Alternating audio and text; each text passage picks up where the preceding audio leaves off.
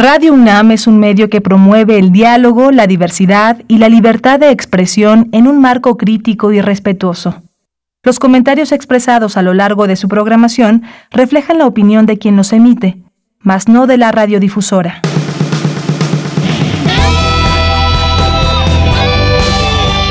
Prisma RU. Relatamos al mundo.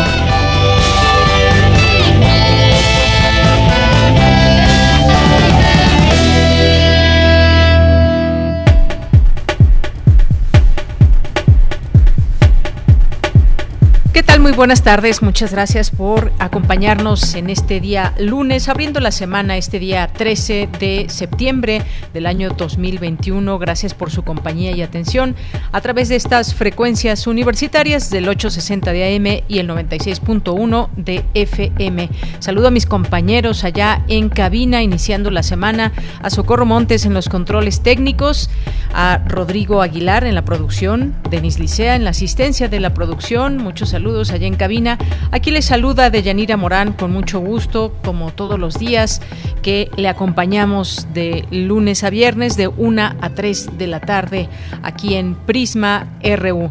Pues eh, seguimos en algunas partes del país con lluvia y ahora pues se habla de esta tormenta Nicolás o Nicolás eh, que pues también desde la madrugada de hoy se mantiene como tormenta tropical y está muy cercano a la costa norte de Tamaulipas y pues se sigue con mucha atención su trayectoria. Desafortunadamente estas lluvias que traen eh, ciertas eh, formaciones naturales y que además estamos en la plena época de huracanes, termina hasta noviembre este, eh, estos meses donde se forman estos huracanes en los distintos mares. Bueno, pues ahora estar atentos de este. Hablaremos, por cierto, de el atlas de riesgos que se lleva a cabo y que se va adecuando, que se va eh, poniendo al día.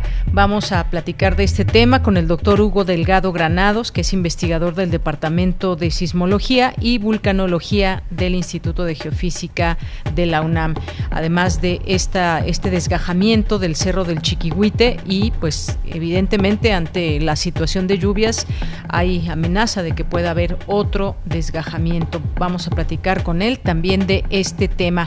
Y hay otro tema que también nos ocupa, nos preocupa, tiene que ver con este coronavirus, el SARS-CoV-2 que provoca la enfermedad COVID-19 y qué va a pasar con los niños, se van a vacunar, cuándo, qué vacuna les toca, cómo está el escenario en el mundo.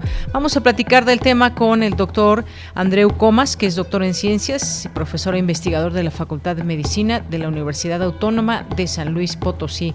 Hay mm, también bastantes preguntas en torno a qué hay de la vacuna con los niños, que ya se aplica en algunos países, como en el caso de Cuba. Así que vamos a platicar con él. Si tienen preguntas, dudas, ya saben, ahí están nuestras redes sociales, arroba Prisma RU en Twitter y Prisma RU en Facebook. Y vamos a hablar también en nuestra segunda hora sobre los retos de la escuela en casa, cómo vivieron la educación a distancia estudiantes de la Escuela Nacional Preparatoria de la UNAM, que son además vivencias que eh, tienen muchos jóvenes en, en línea y vamos a hablar de ello en un momento más, en nuestra segunda hora con la doctora Marina Kriskautsky, directora de Innovación y Desarrollo Tecnológico de la DGTIC. Así que no se la pierdan. Hoy es lunes, lunes de Cartografía RU con Otto Cázares, lunes también de actividades de la Sala Julián Carrillo y como todos los días, aquí tendremos la información nacional e internacional, cultura, información universitaria y más. Así que quédese aquí con nosotros en este día. Desde aquí, relatamos al mundo. Relatamos al mundo. Relatamos al mundo.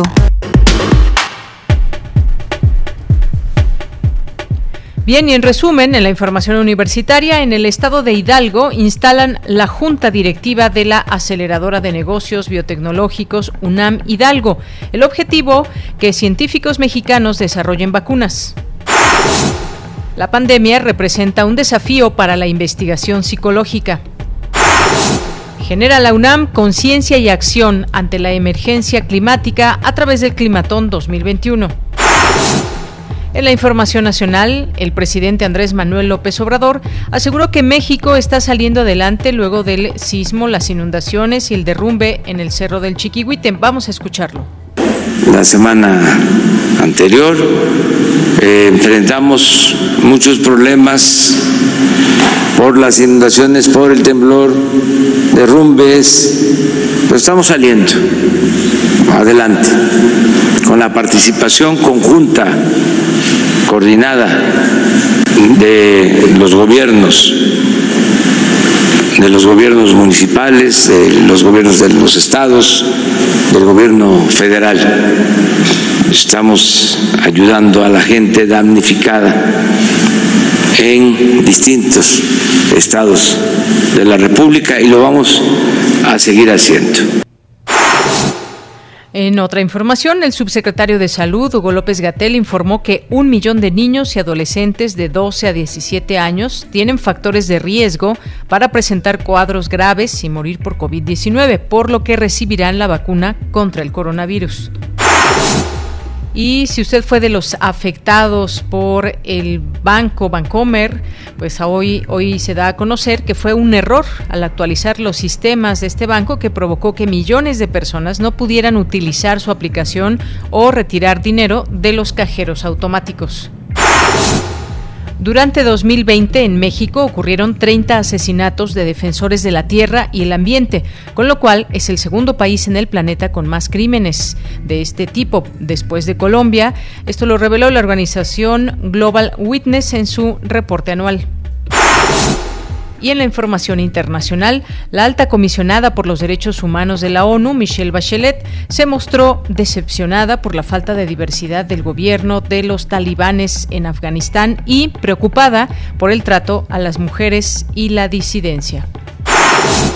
La estrategia geopolítica de Estados Unidos en Afganistán fracasó debido a las prácticas de evidente corrupción que solo benefició a las empresas estadounidenses, señaló Gilberto Conde del Colegio de México durante el conversatorio Afganistán y el gran juego del siglo XXI.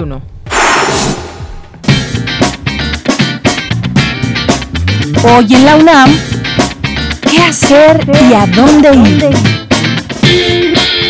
Te recomendamos una emisión más de la serie On Ciencia, Psicología y Sociedad, una coproducción de la Facultad de Psicología y Radio UNAM que busca difundir la ciencia psicológica y su relevancia social para desmitificar y fortalecer el reconocimiento de esta disciplina como una ciencia. Sintoniza nuestras frecuencias 96.1 de FM y 860 de AM en punto de las 18 horas. Otra opción que no te puedes perder es la serie Saben las Palabras, coproducción de Radio UNAM con la editorial Planeta, bajo la conducción de la comunicadora y lexicógrafa Laura García. En este programa, el vocabulario lleva conocimiento y al mismo tiempo devuelve un sentido de gusto por la vida y las cosas al nombrarlas. No te pierdas esta serie que se transmite todos los lunes en punto de las 17 horas por el 96.1 de FM y 860 de AM. Como parte del ciclo del cine mexicano, TV UNAM transmitirá la cinta La Viuda Negra del director Arturo Ripstein. En un pequeño pueblo de México se viven las intrigas y los secretos. Matea es una huérfana que asiste al cura, al padre Feliciano en su parroquia. El médico del pueblo intenta seducirla, pero fracasa y procede a difamarla diciendo que mantiene relaciones con el sacerdote. Disfruta de este clásico del cine mexicano que se transmitirá hoy en punto de las 22 horas por la señal de TV UNAM, canal 20.1 de televisión abierta y recuerda, no asistas a reuniones sociales o lugares muy concurridos para evitar un contagio de COVID-19.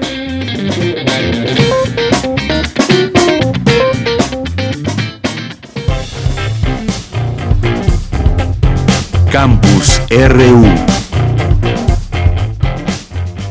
Bien, y entramos a nuestro campus universitario de este día lunes. Se lleva a cabo la premiación del Climatón UNAM 2021. Dulce García nos platica. Dulce, buenas tardes, adelante. Claro que sí, Deyanira, muy buenas tardes así al auditorio. Deyanira, con la intención de generar un trabajo colaborativo entre jóvenes y expertos, así como activistas, organizaciones comunitarias, organizaciones no gubernamentales y académicos, para la creación de mejores soluciones a las problemáticas ante el cambio climático, la universidad llevó a cabo la segunda edición del Climatón UNAM 2021. Deyanira, durante la premiación de este certamen, Guadalupe Nettel, quien es directora de la revista de la Universidad de México, destacó que la UNAM ha estado comprometida desde el inicio de la pandemia con la implementación de soluciones a la situación y que este climatón lo demuestra. Escuchemos. A este compromiso respondió el lanzamiento del primer climatón en agosto del 2020. En aquella ocasión pudimos hacer equipo con otras dependencias de la UNAM para realizar un concurso de gran impacto, no solo por los proyectos, sino por los vínculos que creó entre los participantes, todos abocados a remediar el mayor problema del mundo.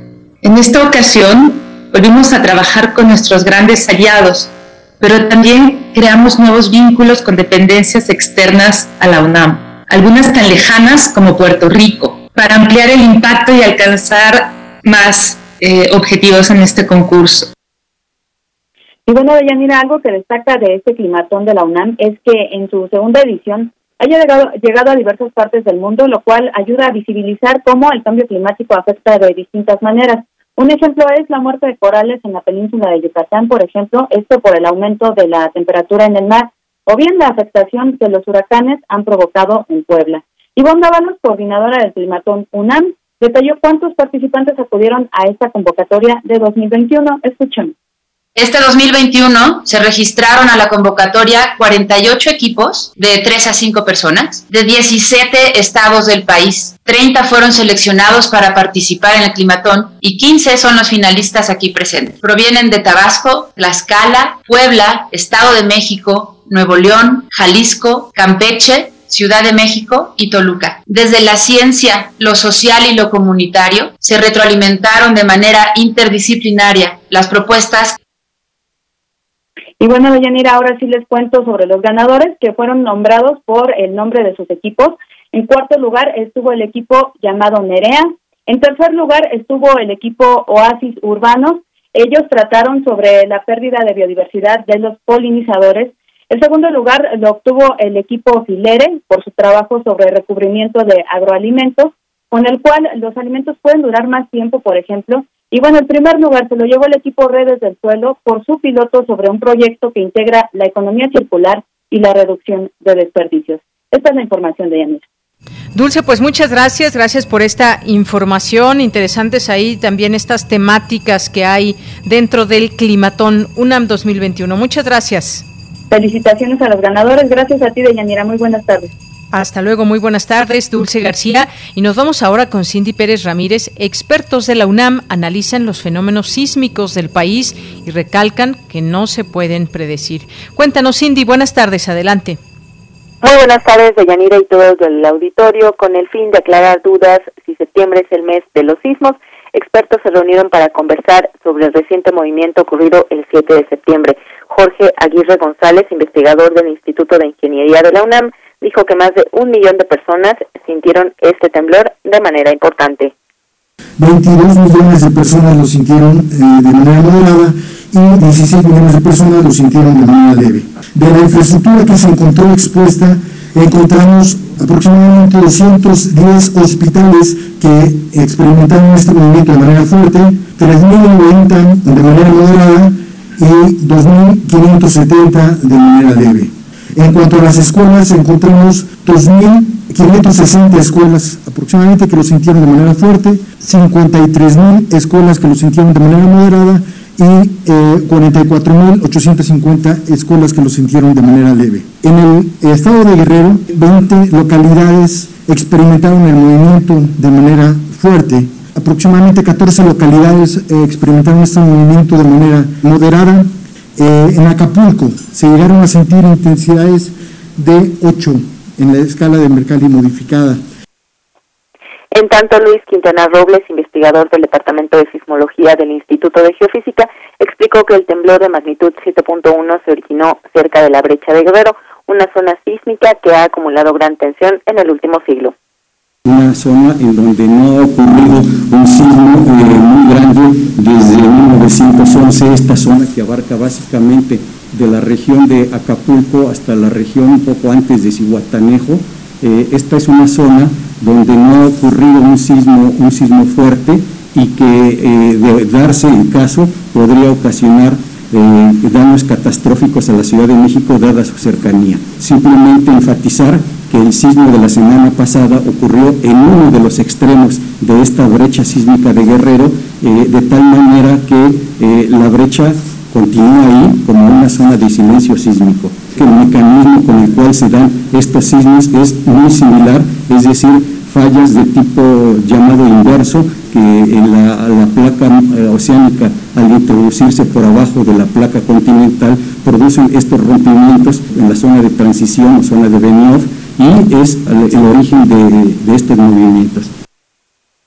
Deyanira, los especialistas instaron a la población a no hacer caso de falsas noticias y a atender las recomendaciones en caso de sismo. Cabe señalar que el próximo 19 de septiembre a las 11.30 se realizará el Simulacro Nacional 2021. Esta es la información que tenemos. Gracias, Cindy. Muy buenas tardes. Muy buenas tardes. Pues sí, ya viene este eh, simulacro que se llevará a cabo el próximo domingo y además siempre estar preparados porque no sabemos dónde, si será en la casa, si será en, la oficina, en el trabajo, en la escuela, en donde quiera que nos encontremos, en el transporte público, en la calle, siempre estar preparados, al menos mentalmente, y tratar de ubicarse siempre en lugares seguros. Nos vamos ahora a la siguiente información con mi compañera Virginia Sánchez. Expertos analizan las diversas facetas que se reflejan en la nueva estrategia geopolítica en Afganistán. ¿Qué tal, Vicky? Muy buenas tardes, bienvenida y adelante. Gracias, ella. Muy buenas tardes a ti y al auditorio de Prisma RU. La geopolítica que Estados Unidos intentó para crear una nueva sociedad tipo democrática en Afganistán, un país con otras características y con los gobiernos que impuso muy débiles, fue una de las causas del fracaso político-militar en el país asiático. Así lo destacó Eugenio Anguiano Roch, es embajador de México en China durante el conversatorio Afganistán y el Gran Juego del Siglo XXI organizado por el Instituto de Investigaciones Jurídicas de la UNAM. Por su parte, Gilberto Conde del Centro de Estudios de Asia y África del Colegio de México señaló que la invasión de Estados Unidos en Afganistán e Irak no tuvo como objetivo la democratización y la promoción de libertades de las mujeres, sino un objetivo geopolítico con manejos corruptos de los gobernantes que impuso y de las empresas que se vieron beneficiadas, esto, señaló, es una historia geopolítica truculenta y fallida, lo cual ha generado que gira otra historia geopolítica donde se puede generar otro yugo. Escuchemos. Este gobierno, hay que agregar, era un gobierno sumamente corrupto, sumamente ligado a todas estas empresas estadounidenses que, como ya decíamos, eran beneficiarias de, los dos billones, en español, billones de dólares, es decir, 2,12 ceros, no 9 ceros, 12 ceros, una cantidad alucinante, difícil de, de imaginar, de dólares. Esos beneficiarios corrompieron y le dieron muchos dólares a este gobierno que era profundamente desprestigiado, estaba profundamente desprestigiado entre su sociedad. Todo esto no para decir que los talibán sean una panacea, sean el gobierno que va a liberar a la población afgana del, del yugo de opresión de los gobernantes anteriores, sí va, los va a liberar de ellos, pero va a crear un nuevo yugo. En tanto, Moisés Garduño del Centro de Relaciones Internacionales de la Facultad de Ciencias Políticas y Sociales destacó que a 20 años del 9-11 lo que se está experimentando con el talibán es un reflujo del modelo democrático, donde éste va a priorizar al menos tres relaciones con sus aldeedades. Escuchemos. Pakistán por el ámbito de la seguridad, con la red Haqqani y con las turbulencias con la red de Baradar.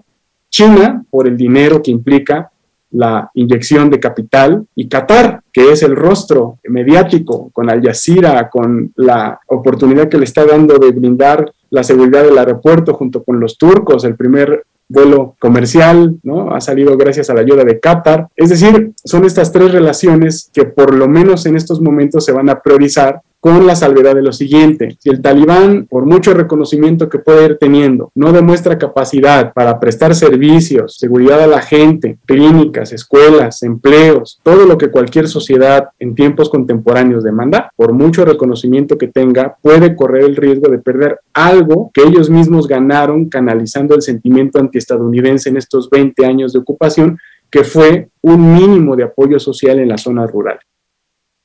Finalmente, Arturo Oropesa García del Instituto de Investigaciones Jurídicas de la UNAM precisó que se profundiza el tema de confrontación de civilizaciones, que aumenta la tesis del debilitamiento occidental, por lo que dijo es importante analizar si se está transitando de una era de del Atlántico a un mundo euroasiático. De ella, este es el reporte. Vicky, muchísimas gracias por la información y muy buenas tardes. Buenas tardes. Continuamos. Relatamos al mundo. Relatamos al mundo. Porque tu opinión es importante, síguenos en nuestras redes sociales, en Facebook como Prisma RU y en Twitter como arroba PrismaRU. Bien, continuamos, continuamos con esta primera charla que tenemos hoy aquí en Prisma RU de Radio UNAM y vamos a platicar sobre, pues seguir platicando sobre lo que sucede con esta pandemia y muchas cosas que se han dicho, vamos tratando de acotar y, y tratar de hablar de cada cosa poco a poco y en esta ocasión queremos hablar de las vacunas para los niños o para los menores de edad aquí en nuestro país y en, enmarcarlo, por supuesto, en el mundo, qué está pasando en el mundo, qué dicen las autoridades de salud y más. Así que hoy hemos invitado para hablar de este tema al doctor Andreu Comas, que es médico, virólogo, epidemiólogo, experto en virus respiratorios, doctor en ciencias. Doctor, bienvenido, muy buenas tardes. Hola, muy buenas tardes, muchas gracias por la invitación.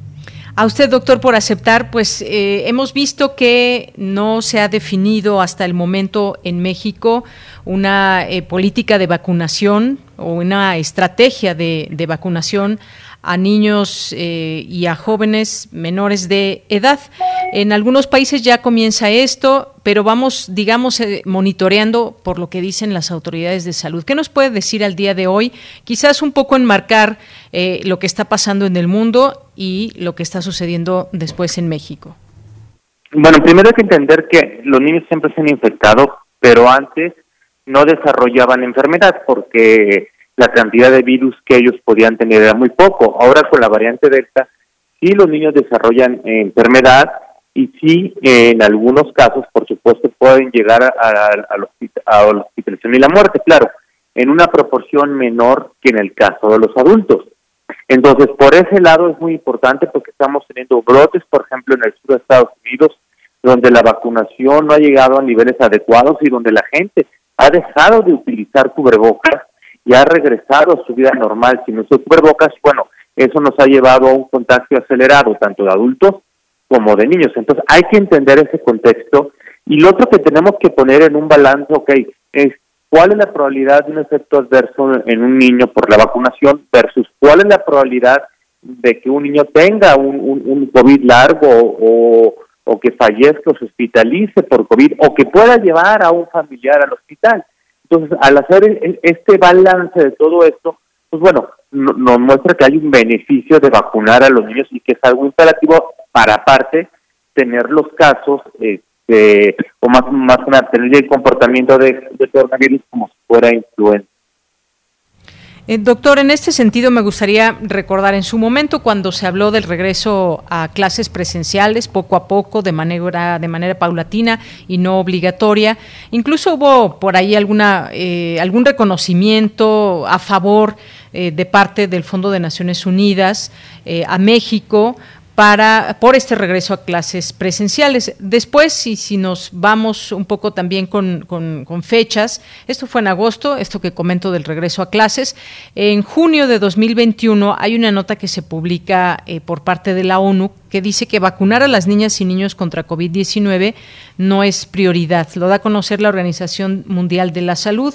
Esto fue, como comento, el 14 de junio. Esto, digamos, ¿cómo irlo entendiendo? Porque pues se van dando, digamos, episodios de investigación donde pues todos los días eh, vamos conociendo cosas nuevas o casi todos los días. Y en este sentido, como usted bien nos decía, al principio pues se sabía que los niños no desarrollaban de manera grave esta enfermedad. ¿Qué, ha pasado con la variante Delta? ¿Se ha estudiado lo suficiente, doctor, para, también en el sentido de la vacuna para los niños? Sé que la Pfizer es la que está predominando para que se aplique a niños. ¿Se ha estudiado suficiente, digamos, las eh, reacciones que puedan tenerse en los niños con esta vacuna? Sí, bueno, por un lado eh, tenemos o, sabemos muy bien cuáles son la, la, seguridad de este perfil de vacunas, ¿no?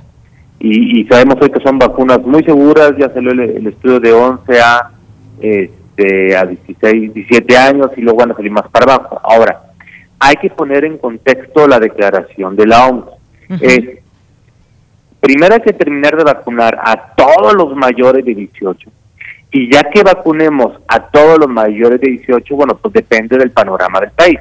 Si es un país que tiene buen acceso a las vacunas, que vacune a todos los menores de 18 si es un país que tiene pocas vacunas que vacune a los menores de 18, pero empezando por aquellos que tengan este, alguna comorbilidad o algún factor de riesgo que, lo haga. ¿Por qué? Porque la estrategia de vacunación depende de cuántas vacunas tengo disponible, qué tan rápido las puedo dar y qué tan enferma está mi población. Vaya, la estrategia que puede seguir México o el Reino Unido o Israel, pues va a ser diferente que, que la de México. Digo, hay que tomar en cuenta algo. México es el país con el mayor número de niños con obesidad infantil y con sobrepeso infantil.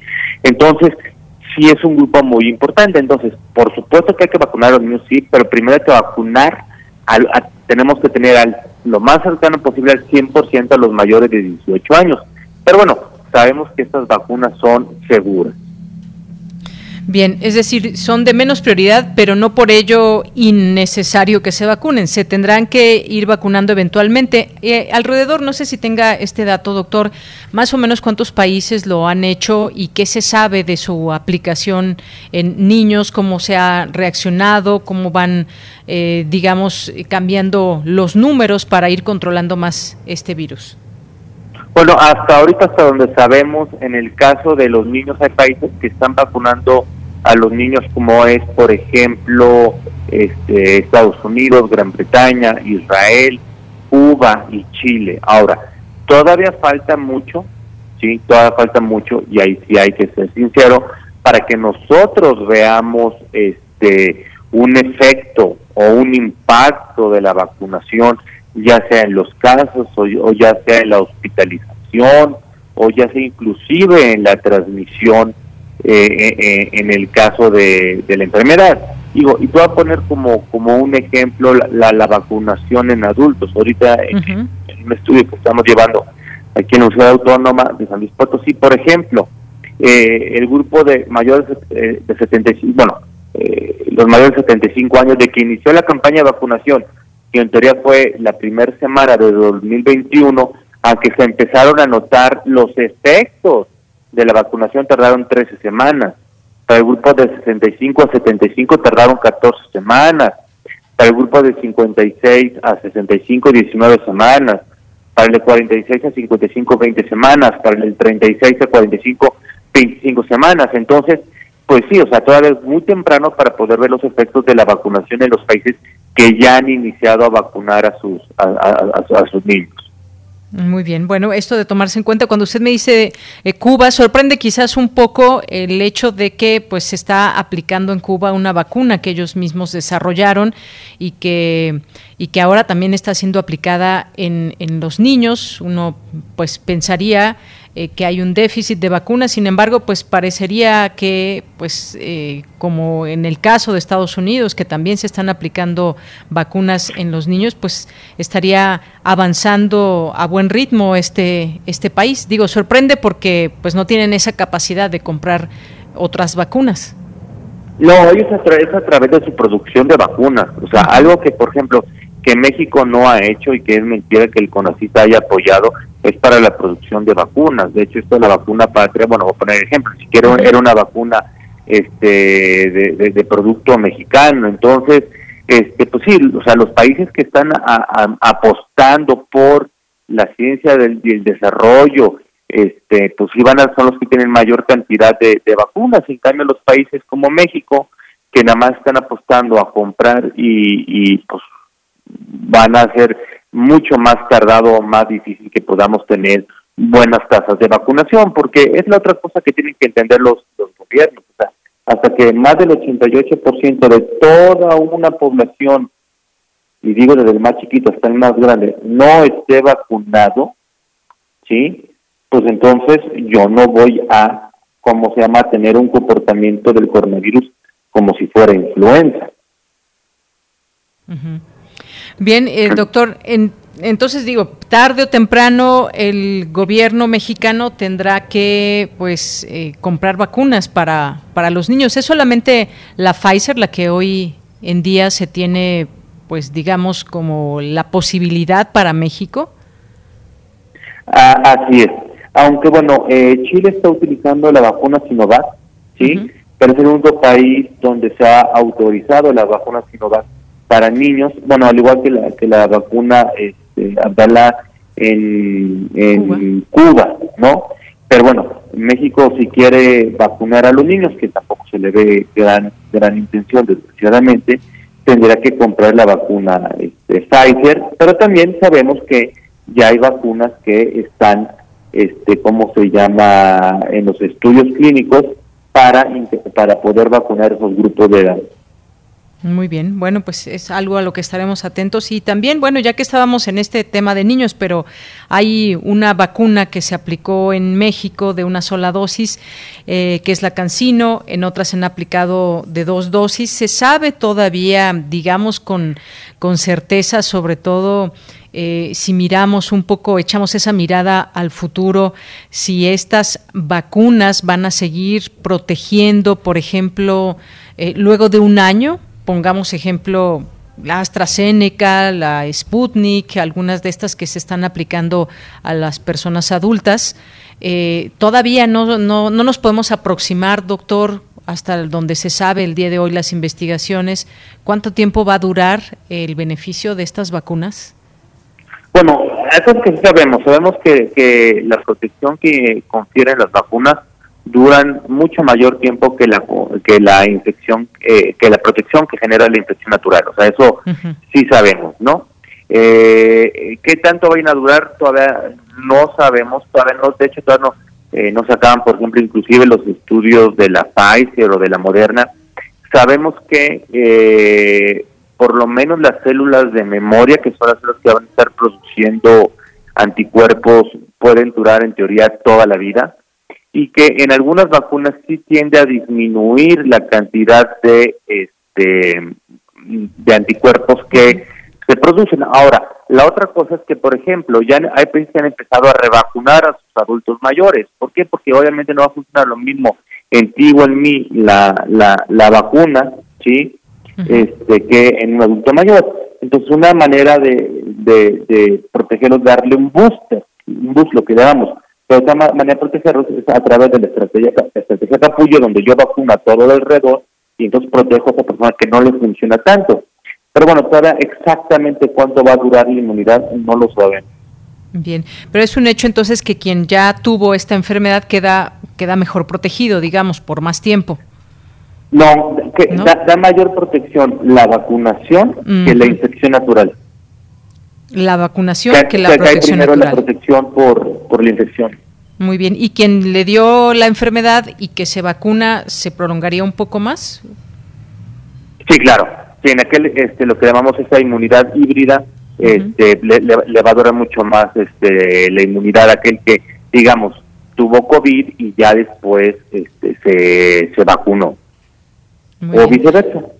Así es. Y bueno, pues ya para ir cerrando esta entrevista, doctor, hay quienes eh, se vacunaron eh, o así lo decidieron de manera eh, personal y desafortunadamente sí ha habido casos donde pues les tocó una vacuna, pero pues bueno, por alguna razón, entre ellas algunas de viaje que no eran aceptadas estas vacunas a los países de destino, se pusieron o se aplican otra otra vacuna. de esto qué me puede decir? ¿Cómo hacer una advertencia o si usted eh, nos puede referir a algún caso, si conoce que haya pasado que se combinen vacunas sin que se lo diga un médico solamente porque cree que así puede estar protegido. Bueno, la, gente tiene que entender que como médico la única em, vacuna que sabemos que se puede combinar es la AstraZeneca con la Pfizer. El, demás de, eh, el resto de vacunas no sabemos si es efectivo o seguro combinarlas, ¿sí? Y si no sabemos si es efectivo o seguro combinarlas, pues entonces utilizarlas sería un despropósito. ¿Por qué? Porque no sabemos si le va a funcionar o no le va a funcionar a las personas utilizar estas estas vacunas, ¿no? Entonces, o, es seguro utilizar esas, esas vacunas. Entonces, sí es importante que la gente entienda, sí, que pues no podemos utilizarlas como si nada. Debe de haber una recomendación, porque, por ejemplo, si yo te recomiendo que tú te pongas una vacuna, ¿sí?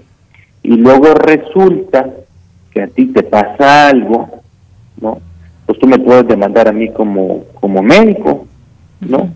Y si tú me demandas a mí como médico, pues entonces, eh, digo, con, todo respeto, pues, o sea, eh, tendrás sola de ganar, porque no hay ninguna evidencia para que yo te deje combinar vacunas. Y a lo mejor luego sale la, la, evidencia de que son seguras y, eficaces mezclar, pero mientras no haya evidencia, pues no, no lo podemos recomendar. Muy bien, pues eso es importante mientras no exista evidencia porque pues no no es algo que no podemos saber. Bueno, pues doctor, muchas gracias por estar con nosotros hoy aquí en Prisma RU. Le agradezco su análisis, su comentario sobre lo que está pasando con respecto a las vacunas, específicamente el caso de los niños. Muchas gracias. Eh, hasta luego, igualmente. Hasta luego, gracias doctor. El doctor Andreu Comas, médico, virólogo, epidemiólogo, experto en virus respiratorios, doctor en ciencias, con este tema, tarde o temprano, pues los niños en el mundo tendrán que vacunarse. Esa recomendación que en algún momento decía la Organización Mundial de la Salud, pues sí, no es un grupo prioritario. Eh, cuando empezaron las vacunas, pues lo prioritario era para personas de más edad y a final de cuentas pues hay, hay estas vacunas que pueden aplicarse en los niños como la Pfizer que es la más nombrada ahora como nos decía el doctor también la Sinovac que se está poniendo en Chile y eh, pues en Cuba la Abdala. Continuamos. Relatamos al mundo. Relatamos al mundo una de la tarde con 40 minutos. Vámonos a la siguiente, a la siguiente conversación, esta entrevista con el doctor Hugo Delgado Granados, que es investigador del Departamento de Sismología y Vulcanología del Instituto de Geofísica de la UNAM. ¿Qué tal, doctor? Bienvenido, buenas tardes. ¿Qué tal? Muy buenas tardes pues gracias por estar con nosotros, tomarnos esta llamada. Pues ahora que están sucediendo muchas cosas como el tema de las inundaciones, estos eh, fenómenos que bueno, año con año se forman, que son los huracanes, también tenemos pues los sismos que acontecen en las zonas que son normalmente sísmicas, aunque ya en algunos otros lugares también comienza a temblar, donde normalmente pues no no se habían sentido estas eh, estas vibraciones de la tierra ¿Qué nos puede decir, eh, doctor, sobre el, pues todo este monitoreo, avisos de fenómenos naturales o lo que lo que se queda impreso en un atlas de riesgo? ¿Cómo va, eh, cómo eh, se va formando y qué no, qué podemos destacar? Sí, muchas gracias. lo que tenemos muy claro en términos de la evaluación de riesgos es que eh, en el proceso de evaluación, la primera etapa consiste en lo que se llama la evaluación y análisis de los peligros. Eh, lamentablemente, en, México se ha procedido a la construcción de atlas de riesgos. Y, y, digo lamentablemente porque si bien es un es algo muy necesario y algo muy importante, la mayoría de quienes elaboran los atlas de riesgo se brincan la primera etapa que es fundamental y que consiste en la evaluación de los peligros. ¿Qué significa esto? Eh, la definición de un peligro geológico, por ejemplo, tiene que ver con la evaluación de la probabilidad de la ocurrencia de un fenómeno geológico. Eh, en muchos eh, atlas de riesgo lo que se procura es decir, bueno, aquí pueden haber caída de rocas o puede haber hundimiento, puede haber inundaciones, pero saltan un proceso fundamental que es la evaluación de la probabilidad de ocurrencia del fenómeno. Y eso requiere de un análisis muy específico que eventualmente permite a la población saber qué tan expuesta puede estar a la probabilidad de que ocurra un fenómeno. Y por otra parte, a las autoridades, a los tomadores de decisiones, les debe venir muy claro cuál es esa exposición precisamente, porque con base en esas probabilidades pueden tomar sus decisiones, pueden normar incluso el ordenamiento territorial en las diferentes demarcaciones, alcaldías, municipios eh, todo a nivel estatal. Entonces, la parte fundamental de todo el análisis de riesgos debe de partir de una evaluación de la peligrosidad, es decir, de la probabilidad con la que ocurren los diferentes fenómenos. Bien, pues esto es importante mencionarlo porque como usted bien dice, también hay atlas estatales, municipales, estos atlas de riesgos que pues nos van eh, haciendo, acercando la evaluación de estas posibilidades de lo que puede suceder en tal o cual zona. Y esto sin duda pues es parte de ese monitoreo digamos que vamos eh, conociendo. Ahora bien sabemos que pues eh, por ejemplo en el caso del eh, cerro del Chiquihuite que hubo un desgajamiento ahí importante. Eh, se habla de un alto riesgo de otro alud, eh, esto con motivo de, las lluvias y demás. Esto, digamos, este tipo de situaciones se pueden prever con estos atlas de riesgo. ¿De qué depende que, se pueda dar aviso antes a las, a las personas que habitan estas zonas? Hay un llamado ahora a que, a que abandonen estas, eh, sobre todo la zona más riesgosa. A veces la gente se rehúsa porque pues ahí está su patrimonio ¿Cómo fue esto, este tema del Cerro del Chiquihuite, doctor? ¿Qué nos puede decir? Sí, bueno, eh, eh, en el Instituto de Geofísica realizamos un estudio hace ya algunos años, prácticamente 20 años, en lo que es la parte eh, correspondiente a lo que era la delegación Gustavo Amadero o la alcaldía. Y se requiere de un estudio menor, menorizado de cada uno de los casos.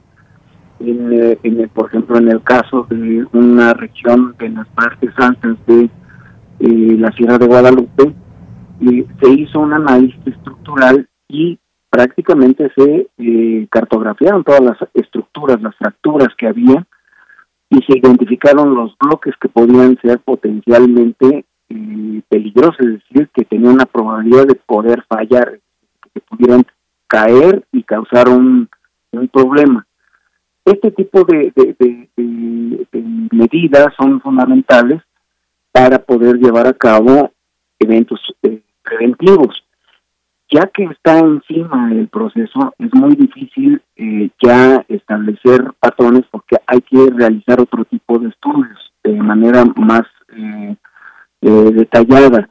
Pero, eh, digamos, eso es fácil, eh, básicamente lo que se recomienda hacer, llevar a cabo un análisis de la peligrosidad con tiempo para saber cómo están distribuidas las fracturas. Por ejemplo, si hay unas fracturas que son inclinadas y, definen bloques que son propensos a caerse, se puede anticipar de qué manera puede fallar el bloque y caer. En estas circunstancias, pues no existe este, este, esta evaluación para esa zona del, cerro del Chiquihuit. Entonces, es muy importante como medida preventiva llevar a cabo en otras zonas y, también en esta una serie de estudios que permitan definir precisamente cuál es la probabilidad de que fallen los diferentes bloques. Esto es muy importante para poder llevar a cabo la, la toma de decisiones. Y doctor, en este sentido fue en este caso del Cerro del Chiquihuite fue solo a razón de la lluvia o también pueden incluirse algunos otros elementos como pues el llegar a instalarse en sitios donde quizás está la pendiente muy inclinada en el cerro. Eh, sabemos que pues el Cerro del Chiquihuite abarca varias zonas. Está eh, tocó del lado del Estado de México, pero también hay una parte que da a la Ciudad de México. Usted mencionaba la Gustavo Amadero, eh, la alcaldía. Solamente fue por este, estos fenómenos recientes de, de, las lluvias o también otros elementos hay que tomar en, en cuenta? Mire, cuando hicimos el estudio de, de, la, de unas zonas del cerro de Chiquihuite, pero del lado de la Ciudad de México, lo que identificamos es que este tipo de procesos son recurrentes, es decir, ocurren con eh, cierta frecuencia. Ahora, la frecuencia con la que ocurren, pues muchas veces va más allá de la memoria del ser humano. Pueden ocurrir eventos de este tipo separados por, eh, por decenas o incluso centenas de años. El, asunto es que esta, esta, esta zona es una zona eh, propensa a que ocurran este tipo de fenómenos y en razón de ello es importante que la población que desea ocupar estas regiones estén enterados de que son zonas de cierto nivel de riesgo y que eventualmente los fenómenos naturales de este tipo ocurren y al ocurrir eh, debemos estar preparados para cualquier tipo de contingencia y lo mismo las autoridades para poder en un momento dado decidir si se eh, aprueban las construcciones y la ocupación en determinados lugares o no. Eso es muy importante de, todo este proceso de la evaluación de la peligrosidad. Por ello es tan importante reconocer el medio natural y el aspecto geológico que eh, caracteriza al entorno donde pensamos construir. Bien, pues esto se deben de tomar estas decisiones junto con, con, las autoridades. Hemos sabido de muchos, muchas ocasiones donde pues la gente va y, se asienta, eh, se le ha llamado esa, esos asentamientos irregulares porque no cuentan con todos los, los estudios que deben tomarse en cuenta cuando se construye eh, un, pues una casa o, o algún, algún sitio en el, en el cerro. Hay esta posibilidad, digamos, también que pues las autoridades regulen todo esto. Sé que en la parte de Gustavo Amadero, si no usted me corregirá, hay una especie de barda de contención y demás del lado de Gustavo Amadero para que precisamente si hay algún deslave y demás, pues ahí se tenga esa, esa protección. No sé si sigue esa protección y si también eh, pues debería ser conveniente tomarla en cuenta porque pues desalojar a todas estas personas que hay en este cerro del Chiquihuite, en estas distintas áreas, pues sería una labor un tanto difícil. Sí, la, la, la, le llaman barda perimetral y es con el fin de eh, evitar que la gente siga construyendo más allá en zonas de más exposición. Ahora bien, en el estudio que nosotros realizamos para la delegación entonces, eh, habían ocurrido varias caídas de roca. Después de hacer el estudio, se llegó a la conclusión de eh, construir una serie de elementos eh, que pudieran evitar que la, eh, la caída de la roca alcanzara las zonas pobladas. Y afortunadamente la autoridad entonces tomó en cuenta estas recomendaciones y se construyeron medidas que permitieron evitar la, el rodamiento de rocas hacia las zonas pobladas. Y ahí es, eh, puedo comentar una anécdota, es muy interesante que cuando se hacen las cosas bien, eh, muy, muchas veces ya no se notan. Yo recuerdo que en alguna ocasión volví a, la zona y le pregunté a una persona que pasaba eh, qué opinaba de las obras que habían hecho en la, en la delegación. Y me dijo, pues mire, yo creo que este como siempre la gente construye cosas para robarse el dinero. Y se construyeron aquí estas eh, obras y ya desde entonces ya, ya, ya no ocurre caída de rocas. Entonces la gente este, ahora no percibe el riesgo porque ah, están protegidos y cambia eso y yo creo que es muy importante no solamente hacer este tipo de, evaluaciones y eh, seguir las recomendaciones, sino además este, no dejar de eh, comunicar a la gente el medio y, la, y los elementos de, geológicos a los cuales están expuestos. Muy bien. Bueno, pues, y por último, doctor, se habla de que son 126 viviendas que están en peligro. ¿Qué es lo que se tendría que hacer? O sea, ¿cuál es la recomendación, digamos, tomando en cuenta este riesgo que hay, estos alertamientos que se, hacen, eh, que se hacen? ¿Qué tendría que, que, pasar? ¿Se tienen que ir estas, estas personas definitivamente? ¿O qué es lo que se aconsejaría desde esta parte, digamos, del conocimiento de Atlas de Riesgo? Bueno, las, las decisiones de, lo que debe de hacerse, evidentemente, son responsabilidad de la autoridad de la protección civil.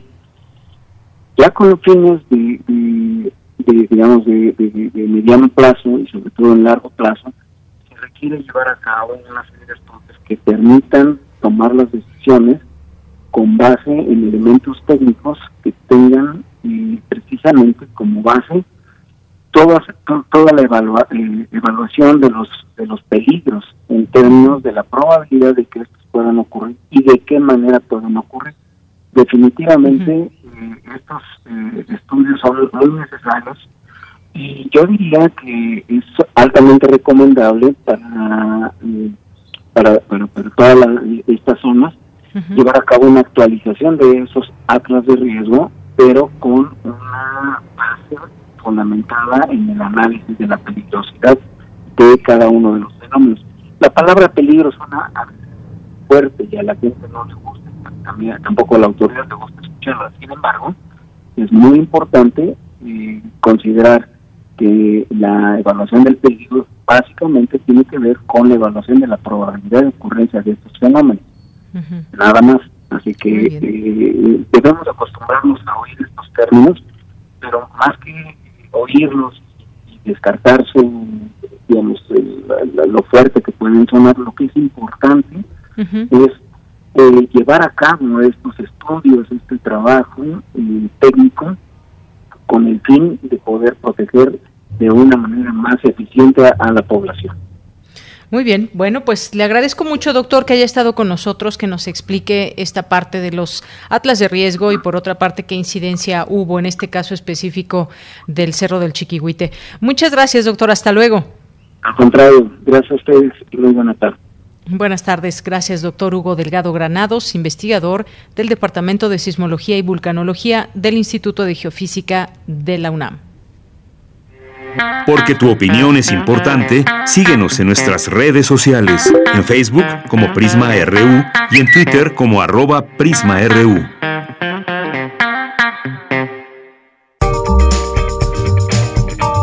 Sala Julián Carrillo presenta.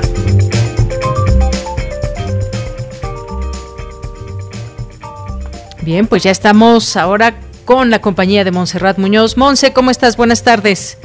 Hola, ¿qué tal? Lunes de luna, 13 de septiembre, 13 de la suerte, de Yanira, equipo de Prisma RU. Por supuesto, saludo a todos quienes escuchan Radio Universidad y también a quienes nos siguen por el Facebook Sala Julián Carrillo, como todos los lunes, con mucha emoción y con tremendo honor, compartiéndoles nuestra cartelera cultural porque tenemos diferentes actividades en línea para ustedes y también una convocatoria muy peculiar seguimos invitándoles al con, al curso, al concierto, al curso de oratoria, que bueno, practica realmente el hecho de la voz, de interpretar textos, y esto lo imparte la maestra Elena de Aro. Si ustedes están interesadas o interesados en descubrir el potencial de su voz, comunicar, leer en voz alta, eh, saber cómo estructurar un, un discurso, esta es oportunidad para escribirnos al correo que les voy a proporcionar.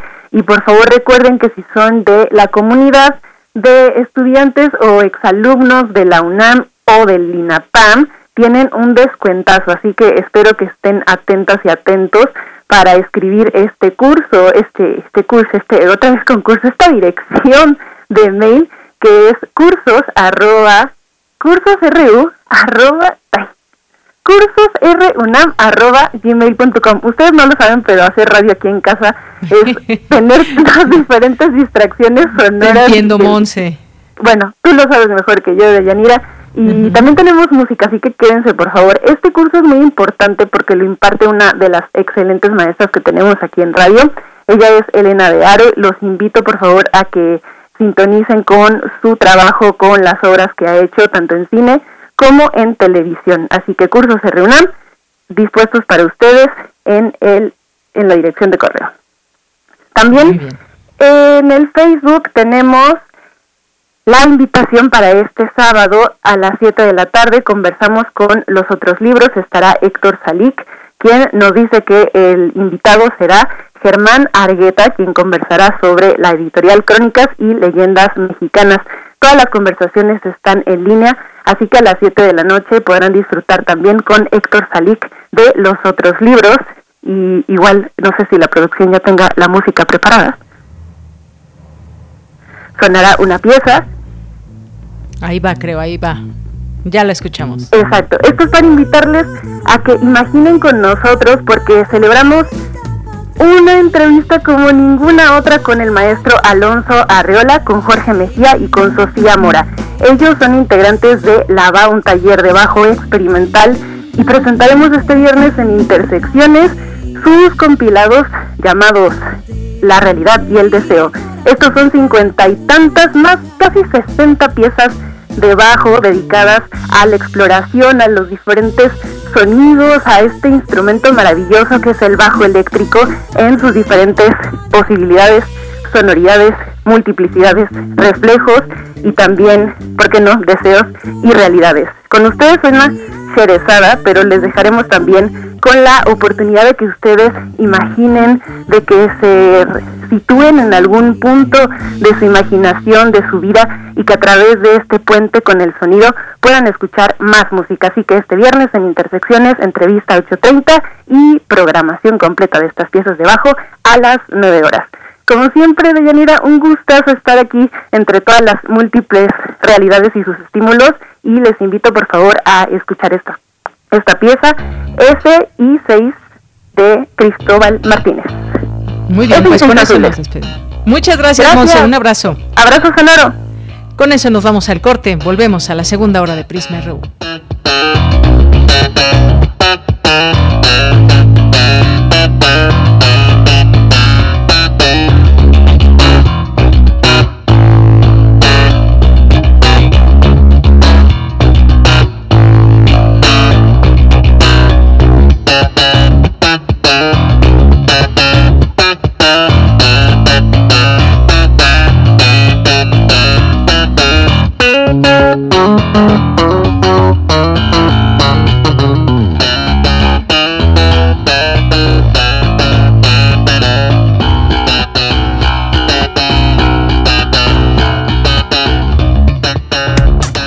Relatamos al mundo. Relatamos al mundo. La ciencia que somos. La ciencia que somos. Iberoamérica al aire. Descubre la ciencia que está presente en tu día a día a través de cápsulas, reportajes, entrevistas y reportes en vivo. Viernes de 10 a 11 horas por el 96.1 FM. La ciencia que somos. Iberoamérica al aire. Una coproducción de Radio UNAM y las direcciones de divulgación de la ciencia y de las humanidades. Esto no puede ser así. O se es o no se es. ¿En serio quieres meter a Shakespeare en esto? Es que no tiene sentido. Hasta su nombre lo dice. No tiene nada que ver con eso. Ya te dije que si no tiene queso, no es quesadilla. Oiga, no me digo si su quesadilla va a ser con queso o sin queso. Es de ley defender la quesadilla sin queso hasta con los dientes. Así como conocer la nueva ley de participación ciudadana. Ejercer tus derechos es de ley. Conoce más en www.iscm.mx. Instituto Electoral Ciudad de México. Con participación todo funciona.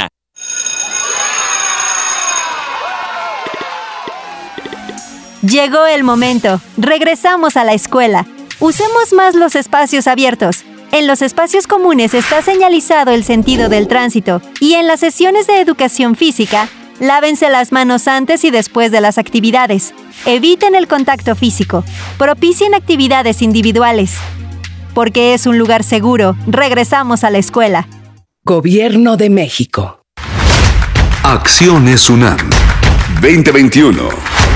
Para enfrentar esta pandemia, las facultades de Psicología, Medicina y otras entidades académicas de la UNAM pusieron en marcha el programa Mi Salud también es mental ante la COVID-19, que brinda atención psicológica de primer nivel a distancia para toda la población que lo requiera durante esta emergencia sanitaria. Han sido atendidos ya decenas de miles de pacientes. Acciones UNAM.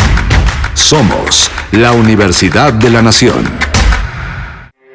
Porque tu opinión es importante, síguenos en nuestras redes sociales, en Facebook como Prisma RU y en Twitter como arroba PrismaRU.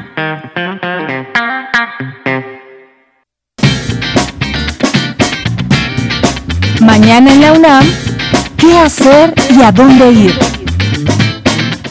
Como parte del seminario Vindictas, Mujeres de Negro, Narrativa Policíaca y Criminal, escrita por mujeres, organizado por Libros UNAM, se llevará a cabo la conferencia magistral de la nota roja a la novela negra, con la participación especial de la maestra Miriam Laurini de Argentina, la cita es mañana martes 14 de septiembre en punto de las 11 horas a través del canal de YouTube de Libros UNAM.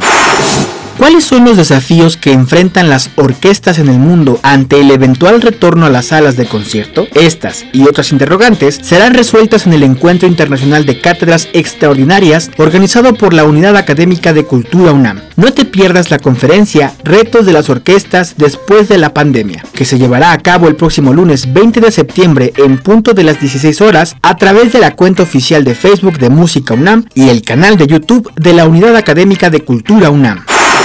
El Colegio de San Ildefonso te invita a la última mesa del coloquio 1521, La conquista de México en el arte. Tema, Conquista, Arte y Cosmopolítica. Contará con la presencia de Luna Marán Andrade, Fernando Galvez de Aguinaga y Natalia Valeria Gaballet. Conéctate el próximo jueves 23 de septiembre en punto de las 12 del día al canal de YouTube del Colegio de San Ildefonso. Disfruta la programación Cultura de los Museos Universitarios sin salir de casa. Con información de Daniel Olivares Aranda, para Prisma RU, Rodrigo Aguilar.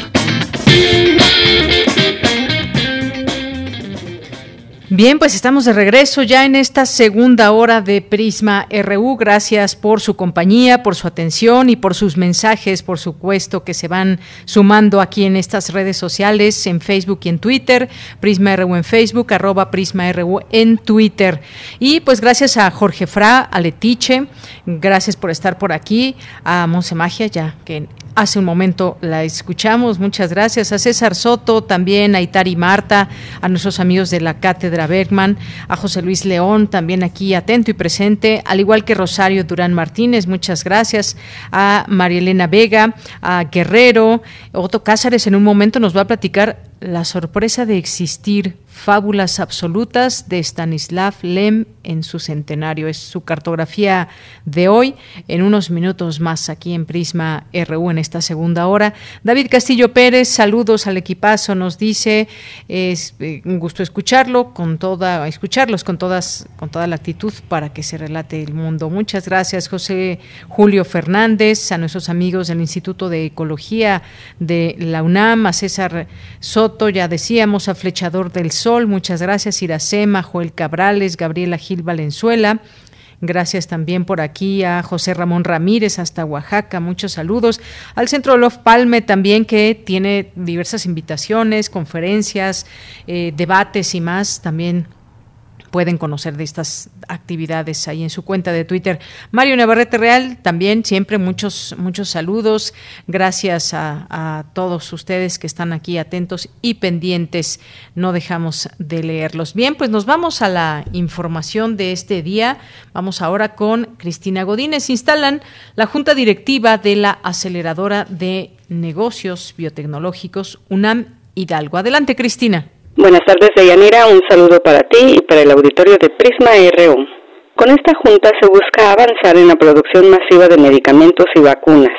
En la toma de protesta de sus integrantes, el rector Enrique Graue y el gobernador de Hidalgo Omar Fayad coincidieron en la importancia de invertir en la ciencia, el desarrollo biotecnológico y la innovación a fin de alcanzar la soberanía científica y dar respuesta a los problemas que hoy enfrentamos y los que se puedan presentar en el futuro.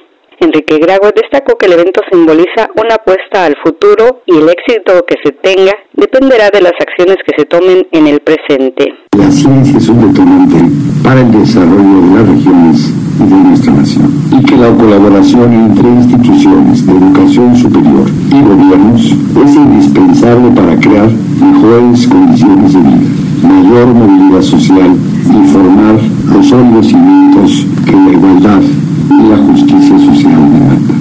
Por su parte, el gobernador Omar Fayad reconoció que los problemas actuales solo tendrán solución si se invierte y se fortalece la plataforma científica del país. Quise estar presente personalmente para que los hidalguenses y los mexicanos sepan la importancia que para el gobierno de Hidalgo tienen los asuntos relacionados con la ciencia, la tecnología, la innovación, el conocimiento y la salud. Los problemas que hoy estamos viviendo solo tendrán y verán su solución si invertimos, fortalecemos y hacemos crecer la plataforma científica de este país. La directora del Instituto de Biotecnología de la UNAM, Laura Alicia Palomares, expuso que la aceleradora alberga la unidad Hidalgo del Laboratorio Nacional para la Producción y Análisis de Moléculas y Medicamentos Biotecnológicos y una planta que operará con buenas prácticas de fabricación para la producción de vacunas y medicamentos biotecnológicos para ser llevados en pruebas clínicas. Yanira, por último, el rector también visitó la primera etapa del Centro Alterno de Monitoreo del Servicio Sismológico Nacional operado por la UNAM. Este es mi reporte. Buenas tardes.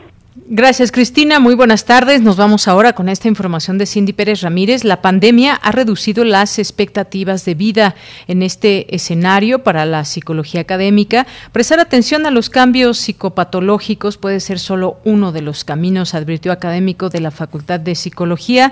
Nos vamos contigo, Cindy. Adelante. ¿Qué tal, Deyanira? Muy buenas tardes a ti y a todo el auditorio. En la conferencia Pandemia, su impacto, psicopatología o adaptación humana, Benjamín Domínguez Trejo de la Facultad de Psicología de la UNAM afirmó que la COVID-19 no es una enfermedad socialmente neutral, es decir, afecta el comportamiento social y en especial una parte de él, que son las interacciones socioemocionales cruciales para definir la calidad de vida, la vulnerabilidad y la resiliencia ante los contagios. Se sabe que el aislamiento social es aversivo para todas las especies, incluyendo los humanos, y la soledad percibida es el componente psicológico subjetivo de lo que estamos viviendo y se asocia con muchas consecuencias y enfermedades, incluso con la sobrevida, explicó el experto. En el ciclo Una mirada desde la psicología, el universitario expuso que la pandemia ha reducido las expectativas de vida. En este escenario, para la psicología académica, prestar atención a los cambios psicopatológicos puede ser uno de los caminos. Los efectos psicopatológicos de la pandemia son solo una parte del campo de la salud, donde también intervienen los médicos y la industria farmacéutica. Más allá están los procesos de adaptación de los organismos vivos, incluyendo los humanos. Un ejemplo de la complejidad de ese proceso son los cambios emocionales que conocemos como estados negativos, que incluyen diferentes etapas, muchas de ellas moduladas por procesos inflamatorios, desde patrones antiinflamatorios cuando comienzan los cambios en el estado de ánimo hasta llegar a cuadros de retardo psicomotor o inactividad total con claros cambios proinflamatorios. El sistema inmunológico, detalló el universitario, funciona con ciclos que son cada vez más conocidos. Sabemos que hay etapas del año de febrero a abril cuando la actividad viral o bacteriana es mayor y ese sistema trabaja más. En cambio, de agosto a octubre se reduce, pero no desaparece, en paralelo con la modulación del funcionamiento emocional. A consideración del especialista, el desafío central para la investigación psicológica podría ser comprender la naturaleza de las diferencias interindividuales que tienen que ver con el género, cambios hormonales, genéticos, etc. Es decir, identificar predictores de tales diferencias para diseñar intervenciones personalizadas. El estrés del confinamiento afecta a las personas diferentes. Hasta aquí la información. Muy buenas tardes.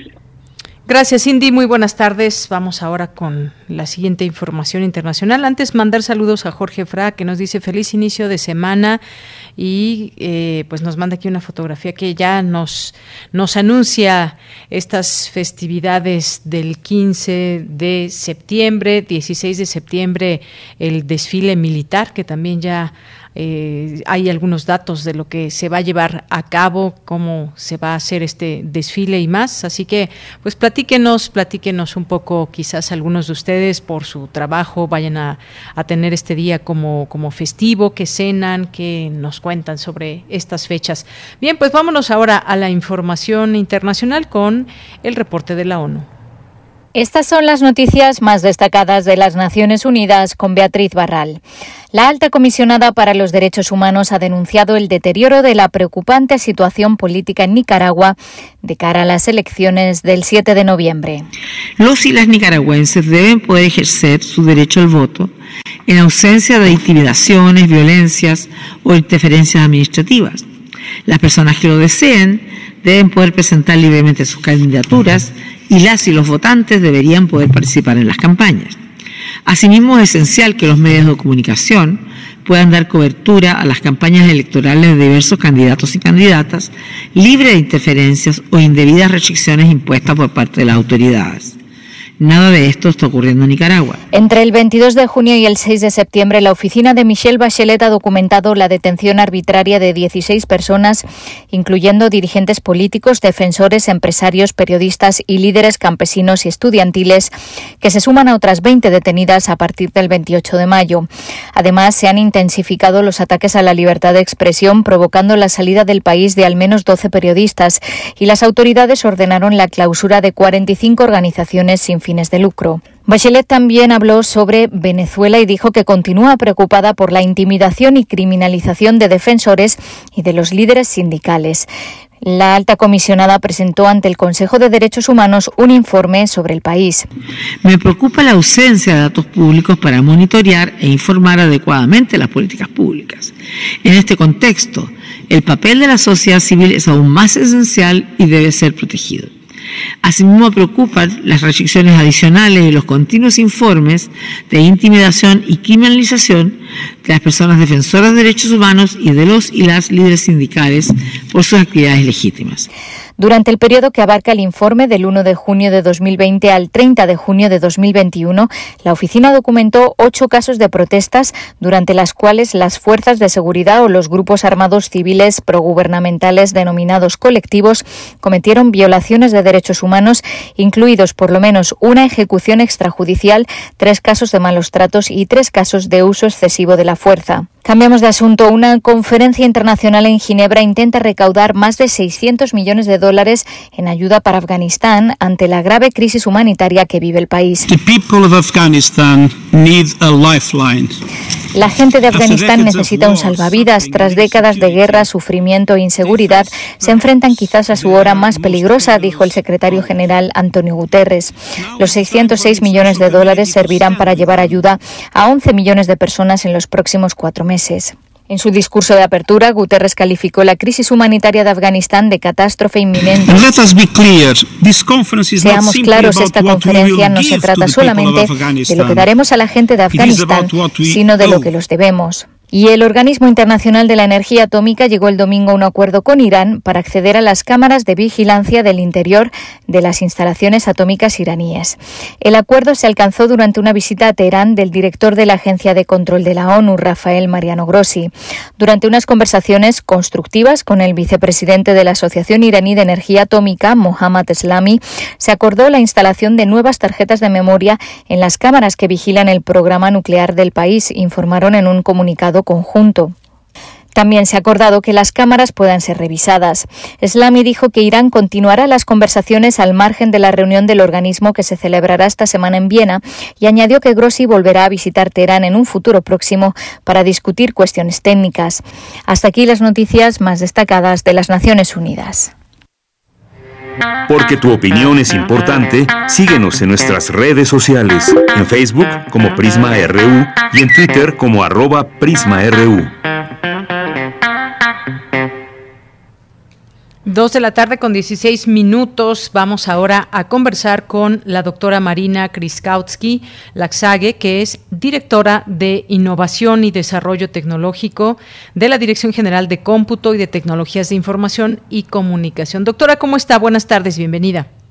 Hola, Deyanira, buenas tardes. Muchas gracias por la invitación.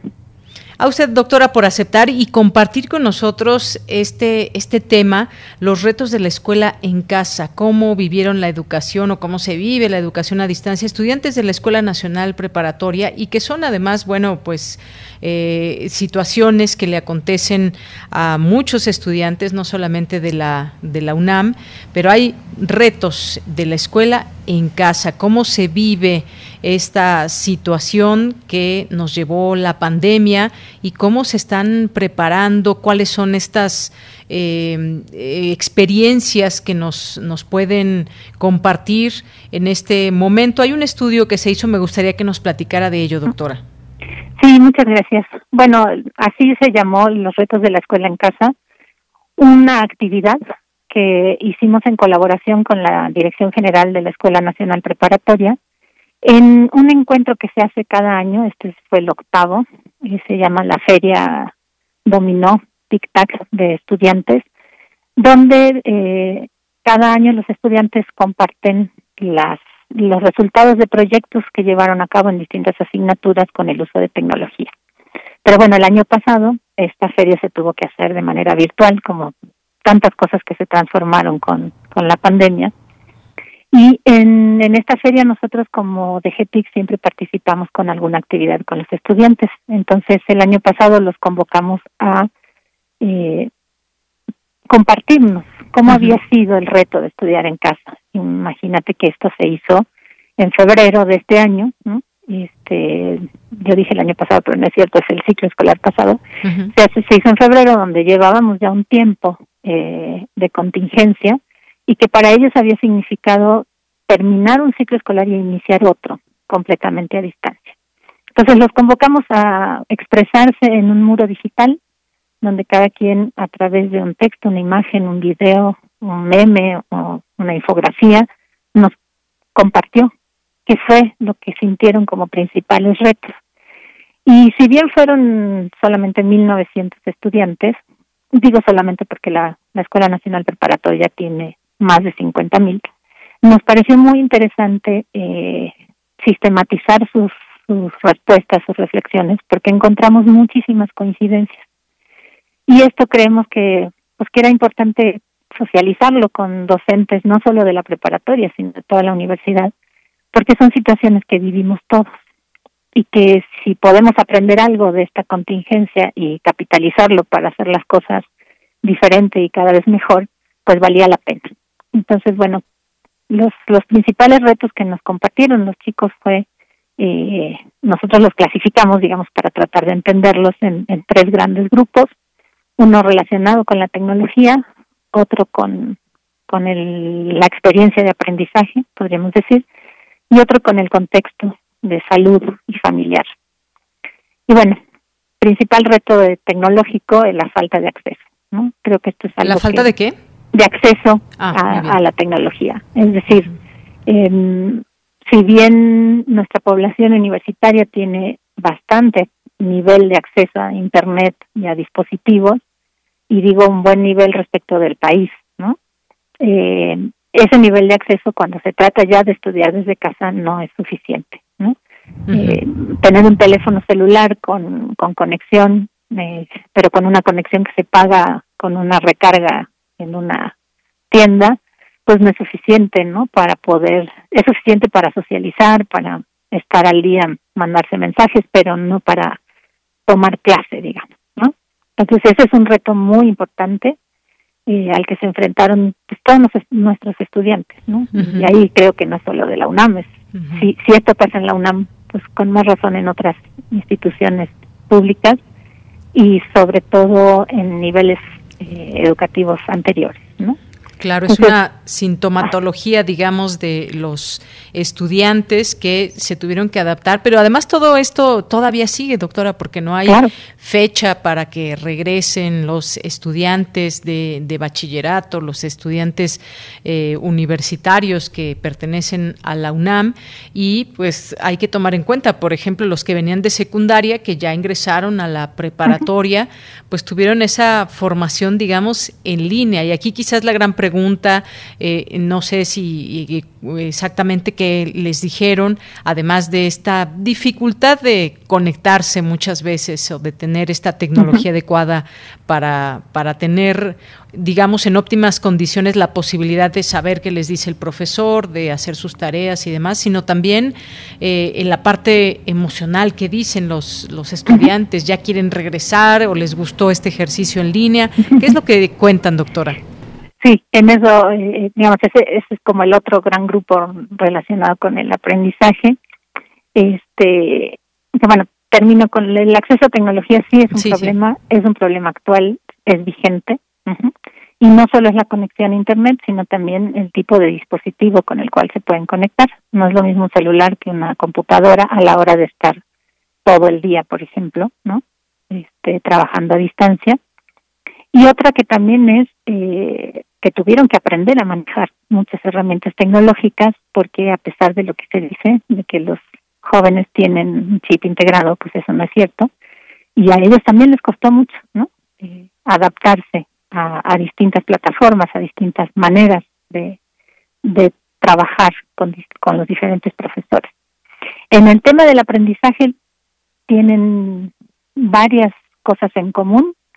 Eh, la principal, podría decir yo, es que eh, ellos reconocen que les costó mucho eh, organizar sus tiempos.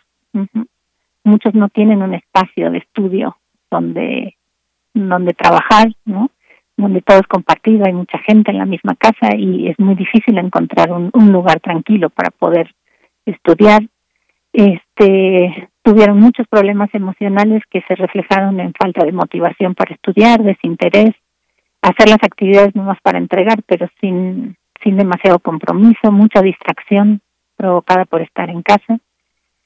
y una cosa que sí señalan como dificultad para aprender es la falta de convivencia con sus compañeros en el espacio escolar. Ese es el reto así más, más duro que tuvieron que, que sobrellevar. Y esto sobre todo justamente para los de nuevo ingreso.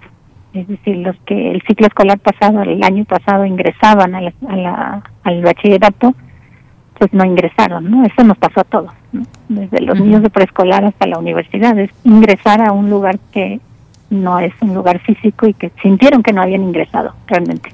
Esa es un poco la, la conclusión y que los afectó mucho no conocer el plantel, no conocer compañeros, en este sentido, los que ya estaban y se conocían y tuvieron que pasar a distancia, de alguna manera ya tenían un vínculo, incluso con algunos profesores.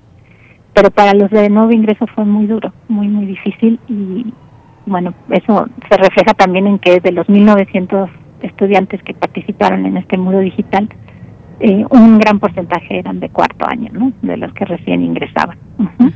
Y socializar a distancia constituyó el principal reto, ¿no? Que que no lograron superar mucho. Y con respecto a problemas emocionales, la salud mental es un reto a superar, ¿no? Ansiedad, estrés, depresión, desmotivación por causa del encierro, son, son cosas que reportan muchos. Es como el tercer grupo de, de problemas que podían ser personales o de algún integrante de la familia, incluso la salud, ¿no? Los contagios de COVID eh, al interior de las familias que derivaron en aislamiento interno en la casa o tener que cuidar de un familiar. Y por supuesto problemas económicos, ¿no? Que afectan muchísimo eh, a pues a toda la dinámica de una familia, ¿no? Eh, a causa de la pandemia, alguno de los integrantes perdió el trabajo o, o se enfermó y no pudo trabajar. Es decir, hay muchas cuestiones del contexto que afectan eh, y que generan un reto mayor eh, en el hecho de estudiar desde casa. En eso te lo podría resumir. Extrañan, sí, por supuesto, extrañan, quisieran regresar. Este, yo creo que eso es en todos los niveles educativos, ¿no? La escuela es un espacio de, de crecimiento personal y emocional y de construcción de la vida social, ¿no? Este, también pasan cosas muy feas en, las, en la convivencia, ¿no? Pero eh, pues de eso uno aprende. Y en el bachillerato en particular yo creo que es, es el momento de la vida donde eh, las chicas y los chicos definen su plan de vida, ¿no? Y para eso se necesitan las interacciones.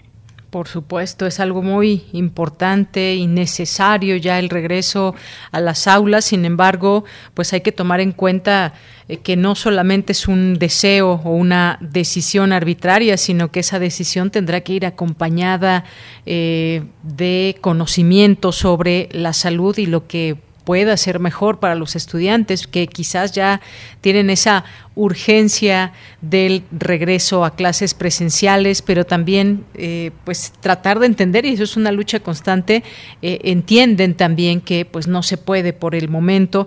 Eh, ¿qué, tan, ¿Qué tanto se reflejan todas estas situaciones que nos comenta como los problemas económicos, una realidad que es adversa para, para muchos, la parte económica, la parte emocional, porque socializar a distancia pues cambia completamente la situación a como pues como se venía dando normalmente en la vida de los estudiantes y los ha llevado a ansiedad, estrés, depresión, extrañan, vaya, pero todo esto cómo se refleja, doctora, en eh, la dificultad en el aprendizaje. Es decir, no es lo mismo tampoco pues estar en el aula, estar preguntando directamente al profesor, eh, que te escuche el otro compañero, que se generen debates y demás. ¿Cómo, digamos, cómo se afecta el, aprendizaje? ¿Se puede hacer alguna medición de cómo se ha afectado el, pues, la conclusión de los temarios, eh, en fin?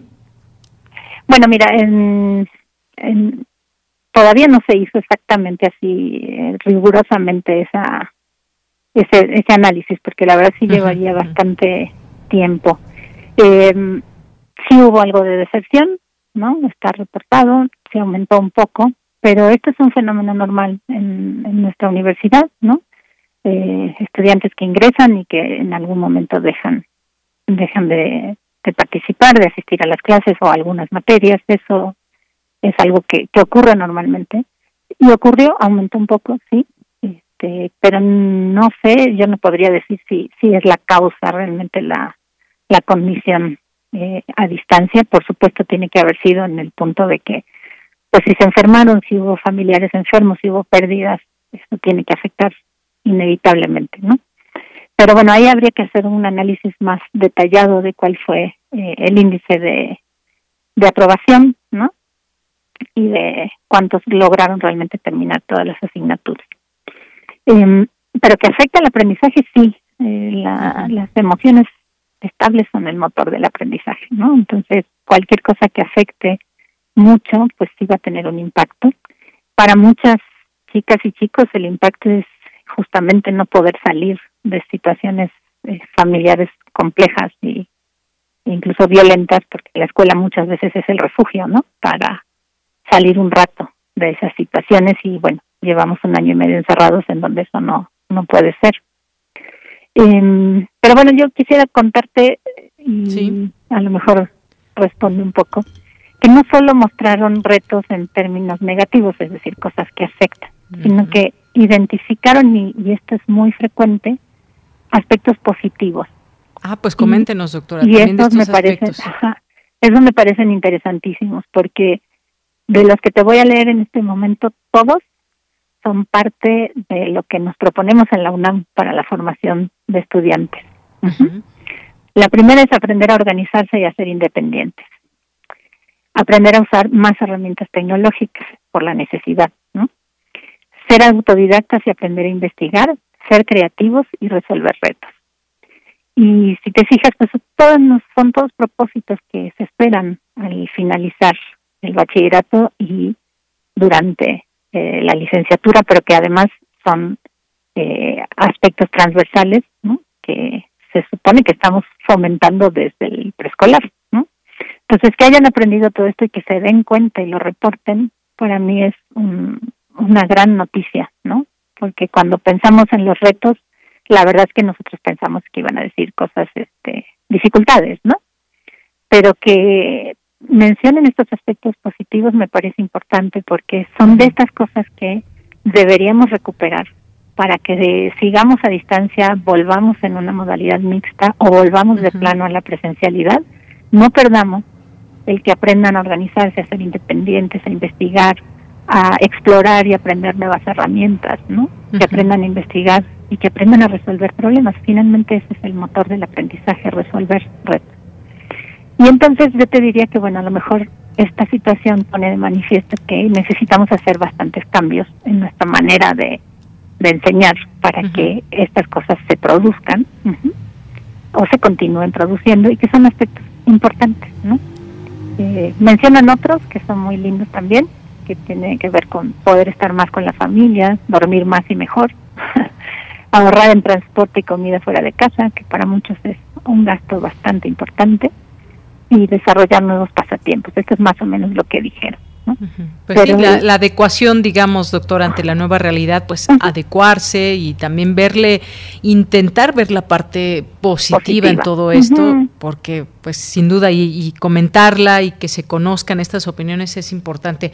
Ya casi para terminar, doctora, bueno, también los retos van para los profesores, por supuesto, que también se han tenido que reinventar para captar la atención de, de los estudiantes y bueno, cada grado tendrá su, su complejidad, las edades, ahorita estamos hablando en edades que son de, de bachillerato principalmente, pero pues bueno, si pensar en niños más pequeños, pues es también todo un reto y también para quienes nos están escuchando, ¿cómo pueden conocer estos, eh, estos resultados?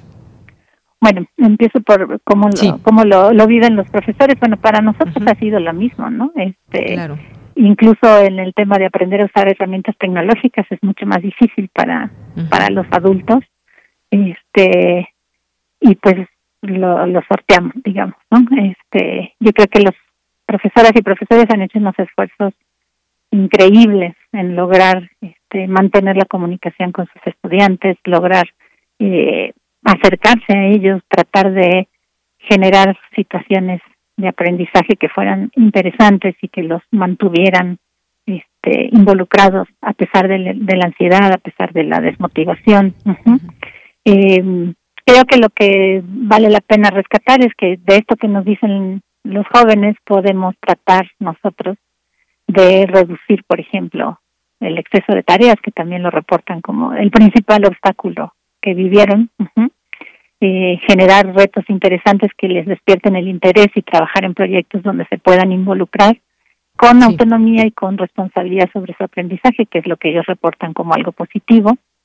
Este, fomentar la colaboración y, y el trabajo en equipo, pero sin exigir tanto la la conexión sincrónica, es decir, estás todos conectados a la clase, ¿no?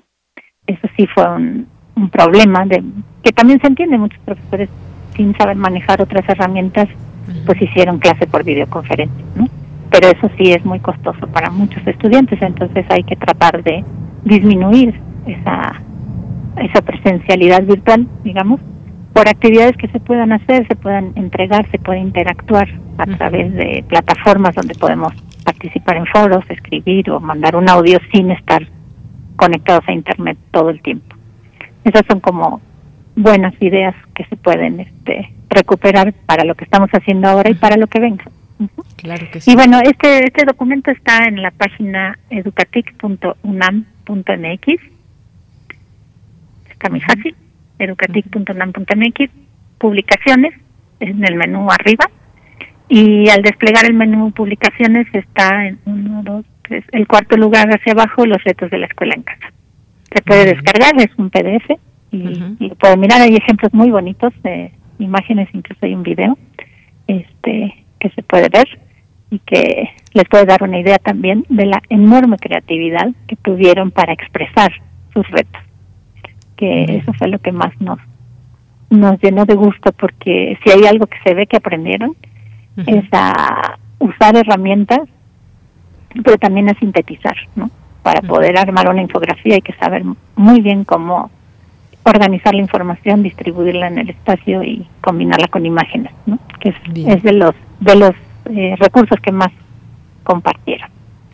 Pues ahí están estos retos compartidos. Si quieren eh, conocer este documento, si alguien que nos escuche, ya sea como profesor, como estudiante, pues sabrá de lo que le estamos hablando.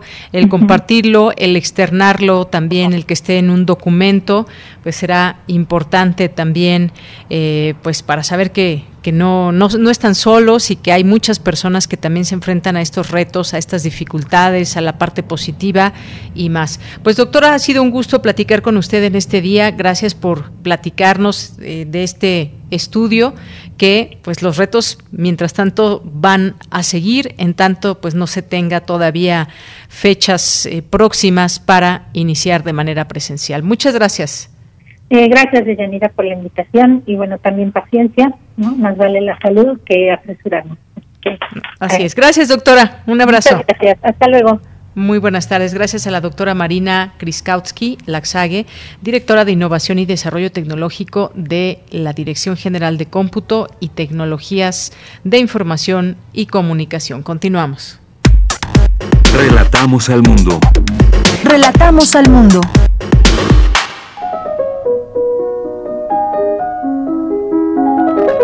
Cartografía RU con Otto Cázares.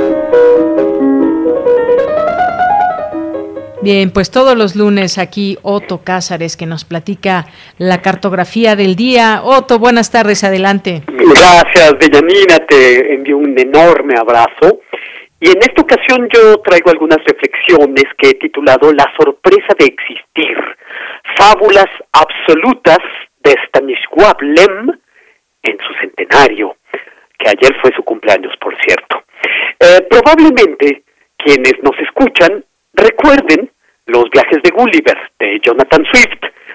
Y quien haya experimentado esas páginas de Jonathan Swift, con más probabilidad aún, tenga el recuerdo indeleble de cómo los habitantes de Lilliput se metían a los bolsillos de Gulliver y dentro inspeccionaban todo cuanto encontraban. Inspeccionaban el reloj del bolsillo, los engranajes del mismo, la cadena, encontraron ahí en los bolsillos del gigantón Gulliver el corcho de una botella, el mango de una navaja, el cañón de una pistola.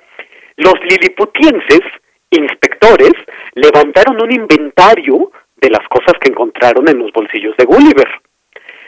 La memoria es el almacén del alma, escribió Stanisław Lem, y un recuerdo como el de los liliputienses en los bolsillos de Gulliver es narrado por eh, Stanisław Lem en su bellísima autobiografía Castillo Alto. Él, niño, subiendo por el pecho del padre, un médico, y encontrando en los bolsillos de su papá espéculos, lápices, estetoscopios. Y escuchen esto, con ojos maravillados de niño, Stanisław Lem, con el espejo del padre, puede verse el propio iris. Con el estetoscopio del padre, el hijo, Stanisław, puede escuchar la marcha de su propio corazón. Con el lápiz del padre, el niño Stanisław Lem puede escribir sus historias. Lacan decía que la vocación es principalmente una deuda con el padre. Y en Lem, el papá es determinante, como nos deja ver este episodio autobiográfico de la expedición a los bolsillos del papá, que determinó la mitología propia del escritor polaco Stanisław Lem.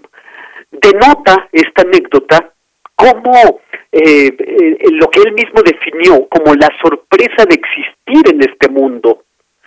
Yo opino que esta sorpresa de existir se expresa en los libros de Lem, sobre todo en aquellos libros de los años 50 y los años 60. En esos años, Stanisław Lem encarnó la versión siglo XX de Voltaire, el Voltaire de Micromegas, encarnó la versión siglo XX de Jonathan Swift, eh, porque escribió aventuras picarescas en el espacio, aventuras que tienen clave pantagruélica, rabelesiana, grotesca, cómica. Stanisław como Rabelais en Gargantúa y Pantagruel, fue un magnífico acuñador de palabras. Y como este, como Rabelais, Lem también tuvo un estímulo en la escritura utópica y en los viajes transoceánicos del siglo XV, pero que en Lem se convierten en viajes eh, fecundados por la imaginación de la era espacial, pocos años de la, antes de la conquista de la Luna. Y con esta extraña mezcla entre Cándido y Gulliver, con aventuras picarescas en el espacio, Stanisław Lem escribió en 1956 Diarios de las Estrellas, cuyo protagonista fue un personaje que saltó de libro en libro hasta llegar a un libro tardío de título Paz en la Tierra, y John Tiki, Diarios de las Estrellas, le valió a Stanisław Lem una celebración crítica unánime. Escribió por aquellos mismos años El regreso de las estrellas, con un personaje de nombre Hal Brecht, una especie de Ulises homérico, pero puesto en el, en el espacio. En el año 64, Stanisław Lem dio a las imprentas Fábulas de Robots, del 64. La Siberiada, también otro de sus libros célebres, es del 65, donde aparecen como protagonistas dos robots, Trull y Clapaucio. En esta época de gran producción en su imaginación, el modelo es el de la fábula satírica, en la que se unen Harpo Marx, Gargantúa y Kafka, y donde los robots son personajes. Hay que recordar que en 1950 Isaac Asimov eh, publicó su muy célebre novela Yo Robot, y con esto se inauguró un bravío nuevo mundo en la imaginación literaria. Eh, en los libros de Lem se derrama una filosofía de la risa, sobre todo los de esta época que estoy refiriendo. Se profundiza en la caricatura como una operación epistemológica, algo que produce conocimiento, con categorías propias de lo caricaturesco como lo bizarro, lo grotesco, aderezado con viajes espaciales. Leer a Stanisław Lem, que ayer cumplió 100 años, significa trabajar con los textos de Lem. Como todos los grandes artistas, opino, se solicita toda la actividad, toda la inteligencia del lector. Y eso es algo que quien se haya acercado a las páginas de Sor Juana puede corroborar. Leer a Sor Juana requiere un gran esfuerzo lector. Leer una sola página de Kant requiere un enorme esfuerzo también. El lector de Lem tiene que aportar su propio mundo, tiene que aportar su inteligencia, su imaginación, sus capacidades cognitivas. Con el tiempo, después de estos años fabulísticos de la época dorada del autor que he referido, aparecen libros de corte más experimental, de corte más demandante, que ni siquiera libros que ni siquiera entran a las definiciones de algún, de algún género literario específico, ni de ciencia ficción siquiera, a donde generalmente se lo arroja. Se vuelven los suyos libros que son auténticos modelos de complejidad lingüística. Lingüística ficción los llamó la estudiosa de la obra de Stanisław Lem, Itzel García.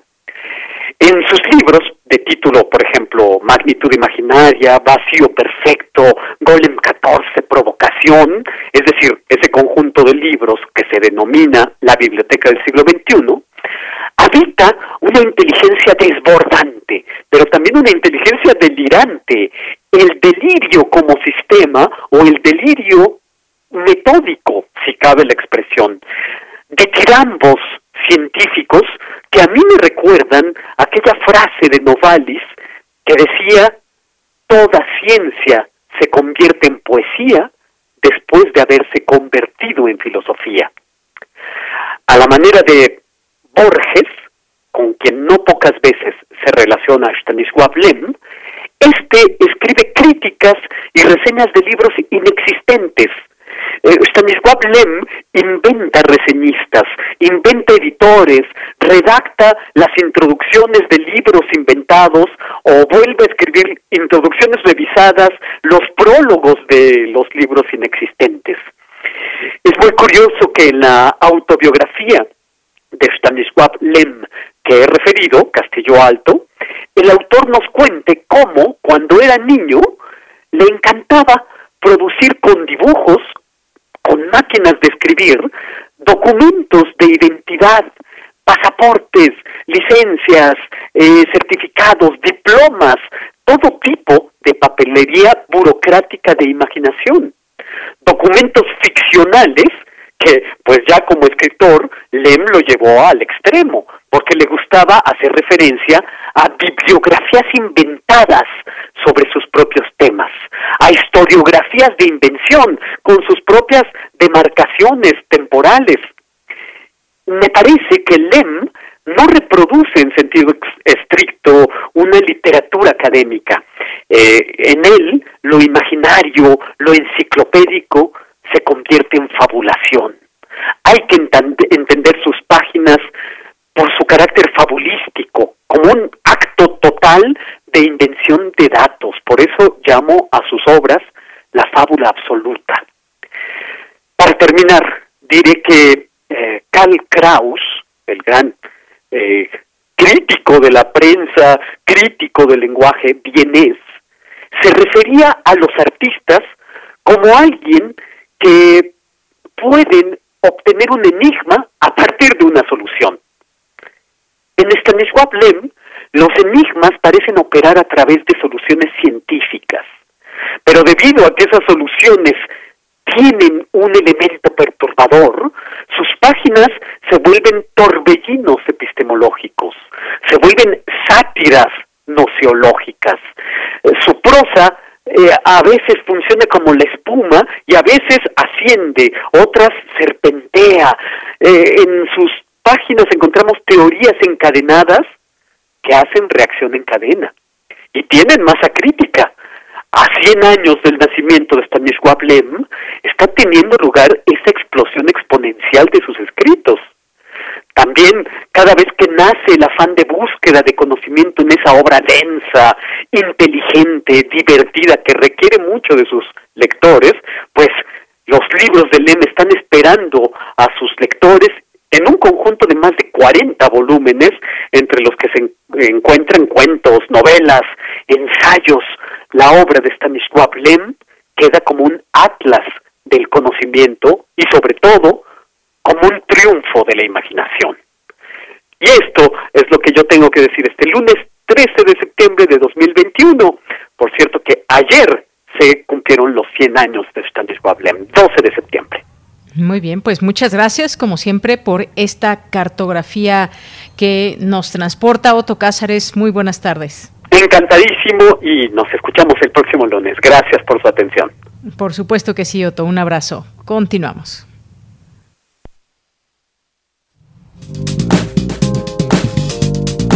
Cultura RU. Bien, pues nos vamos ahora a Cultura con Tamara Quiroz. Adelante, Tamara. Deyanira, como siempre es un gusto iniciar la semana con el auditorio de Prisma RU. Muchas gracias por seguir nuestra transmisión a través de Radio UNAM. Hoy les compartimos información sobre algunas de las actividades que pueden disfrutar de forma digital gracias al Centro Cultural Acatlán. Este espacio de la Facultad de Estudios Superiores Acatlán de la UNAM realizará el quinto Festival Folclórico. Y para contarnos más detalles, en la línea nos acompaña la doctora Lucía Acosta, coordinadora del Centro Cultural Acatlán. Doctora, como siempre es un placer recibirla en este espacio radiofónico. El Centro Cultural de la Festa Catlán tiene actividades para toda la comunidad, para el público en general. Actividades que ya empezaron el jueves pasado, pero que también podemos disfrutar este lunes. Exactamente, Tamara. Pues muy buenas tardes a todo el auditorio. Un gusto estar contigo y pues efectivamente estamos en el marco de nuestro quinto festival folclórico, esta vez también como el año pasado en línea. Muy bien, ¿cuáles son las actividades que podemos disfrutar, doctora? Bueno, pues tenemos clases abiertas, también hay conciertos, justamente muestras de danza, tenemos charlas, hay conferencias y pues bueno, el día de ayer arrancamos precisamente con una actividad que se llama Letras y Café, en el cual dos profesores de la facultad tomaron la lectura de autores mexicanos, en este caso de Jorge Ibargüengoitia, de José Joaquín Fernández de Lizardi, que fue lo que presentaron el día de ayer, pero se puede consultar también esa actividad vía eh, la página de Facebook del Centro Cultural. Ahí quedó, por si alguien gusta verla. Y pues bueno, tenemos colaboración en esta ocasión de la Facultad de Estudios Superiores Iztacala, de la FES Aragón, de la Facultad de Medicina y un concurso también que nosotros abrimos, igual que el año pasado, que se llama Las Delicias de tu Familia. Este me interesa mucho saberlo porque además dicen que la comida es memoria, ¿no? Y también cuando uno cocina para alguien lo hace con amor y bueno, tienen esta convocatoria, platíquenos de qué va. Claro que sí, fíjate que es un concurso que nosotros abrimos en el marco de las fiestas patrias, pero un poco la idea es que el público que participe, los interesados compartan alguna receta de su familia. No tiene por qué ser algo complicado, a veces nos vamos con la idea de que bueno, es que si no son chiles en hogada va a ser complejo, no. Pueden ser, decíamos, desde molletes hasta alguna bebida tradicional, no sé, cualquier alimento que de alguna forma nos salga muy bien y que compartamos la receta, la presentemos y pues bueno, ahí es un poco la invitación, como se lo decía un compañero, para que convivan más allá de otra cosa es la convivencia, lo que a nosotros nos llama la atención y además, como bien lo decía Samara, en el fondo la gastronomía, y lo sabemos, es cultura, ¿no? Cocinar es arte, es esa parte del amor de todo lo que hay en torno a la presentación de un platillo, entonces esa es un poco la intención del concurso también. ¿Dónde podemos registrarnos para mandar nuestra receta, doctora? O también dónde podemos encontrar más información para saber las bases, de qué va el premio también y cuáles son los datos que debemos incluir. Claro, los invitamos a que ingresen a la página de Facebook Centro Cultural Acatlán o Talleres Culturales de Zacatlán. Ahí están las convocatorias, ahí están las bases, cómo debe de ser la participación. No necesariamente es un video, puede ser compartir fotografías. Eh, el formato es muy libre, la idea es precisamente pues que se animen y participen. Y también podemos ser publicados, ¿verdad? De la Gaceta de la Festa Catlán en este sitio que tienen de Exprésate. Justamente esto. Y pues bueno, tenemos muchas actividades en, en este marco. Hay por ahí un coro de náhuatl que va a participar también. Tenemos la participación de un trío de son huastecos, son de mi tierra. Ellos son originarios de una comunidad nahum llamada Oxal y un trío de son huasteco, los avispones huastecos. Aparte, pues las clases abiertas, que siempre es muy atractivo que alguien eh, te enseñe algunos pasos desde son jarocho hasta bailes de Jalisco, ¿no? Claro que sí. Doctora Costa, ¿cómo fue eh, pues la planeación de este quinto festival folclórico? ¿Cómo fue la planeación, la organización? Nos hemos ido adaptando a los formatos y también a trabajar a distancia para que también pues sigamos haciendo este tipo de comunión, de comunidad. ¿Cómo fue la planeación de esta edición? Sí, claro. Evidentemente estamos hablando de unos formatos que hace un par de años nos hubiera parecido bastante extraño, que eran presenciales, por supuesto. Sin embargo, desde el año pasado nosotros buscamos esta alternativa a distancia. Sí implica evidentemente una labor de planeación, yo considero que inclusive más compleja que el estar de manera presencial, donde si hay cualquier problema lo tratas de arreglar tú y ahora pues evidentemente lo arreglamos vía redes sociales, los contactos con WhatsApp por los compañeros, eh, la misma dinámica de trabajo, ¿no? Entonces, ¿qué fue lo que hicimos? Pues bueno, y, sumamos a estas facultades Aragón, Iztacala, eh, la Facultad de Medicina, para que se unieran con nosotros, nosotros a su vez participar con ellos y hacer los enlaces de los grupos que deciden participar en el festival. Entonces hay material grabado, hay material que se va a transmitir en vivo. Por ejemplo, la lectura de ayer fue en vivo entonces, pues sí nos implica una labor eh, de seguimiento, pero créeme que la hacemos con mucho amor para que la comunidad se integre a estos festejos de lo patrio, que yo creo que es lo que nos da sentido. Por supuesto, y además lo podemos disfrutar desde cualquier latitud, que es una de las ventajas de que sean transmitidas a través de redes sociales. Si no estamos en México, bueno, podemos verlo en cualquier estado de la República Mexicana, incluso país. Y también pues los invitamos a que este lunes 13, justo terminando esta entrevista, doctora, podremos disfrutar de la clase abierta Jarana Yucateca, por ejemplo. Mañana martes al mediodía empiezan también las actividades. A través de, de las redes podemos seguir estas actividades, ¿verdad? Sí, se siguen a través de redes sociales y la facilidad también de las redes de que en un momento dado se te pasó el evento, pues lo puedes reproducir. Nosotros lo dejamos ahí fijo para que lo puedan ver cuantas veces quieran y compartirlo también, por supuesto. Perfecto, pues nos unimos a esta celebración con el programa El Quinto Festival Folclórico de Sones y Folclores. Eh, ¿Quién iba a decirlo, doctora? Justo hace dos años estábamos invitando también a nuestra comunidad a que acudiera a las instalaciones y bueno, ahora lo hacemos también de forma virtual y por supuesto esperemos que se unan a estos días de actividades. Claro, y en esta lógica de que la cultura no se detiene, como nosotros lo hemos puesto tanto, a Catlán me encanta, desde luego, y continuar, continuar porque yo creo que va a ser una tónica, no sabemos exactamente hasta cuándo, pero esta parte que nos toca a nosotros resolver, invitar, integrar, pues aquí estamos para eso. Claro que sí. Doctora Lucía Elena Costa, coordinadora del Centro Cultural Acatlán, siempre es un gusto saludarla y por supuesto también un gusto dar difusión a las actividades que realizan desde la FES Acatlán. Muchísimas gracias por estos minutos para nuestro auditorio de Prisma Reu. Muchísimas gracias Tamara por el tiempo y también hacer extensiva el agradecimiento a la dirección de la Facultad de Estudios Superiores Acatlán y a la Secretaría de Extensión Universitaria y Vinculación Institucional por todo el apoyo que siempre recibimos de parte de ellos. Claro que sí. Y bueno, pues tenemos una cita entonces en este festival folclórico. Muchas gracias, Tamara. La doctora Lucía Costa es coordinadora del Centro Cultural Acatlán. Sigan las redes sociodigitales, arroba cultural Acatlán. También la información está en nuestro Twitter. Recuerden que estamos en arroba prisma.ru y a mí me encuentran en arroba tamaraquiros-m. Que tengan excelente tarde. Gracias, gracias Tamara. Y nos vamos, nos despedimos de esta emisión de este lunes, de este lunes 13 de septiembre del año 2021. Gracias allá a Coco en los controles técnicos, a Coco Montes, a Rodrigo Aguilar en la producción, Denis Licea en la asistencia. Aquí en la voz se despide de Yanira Morán.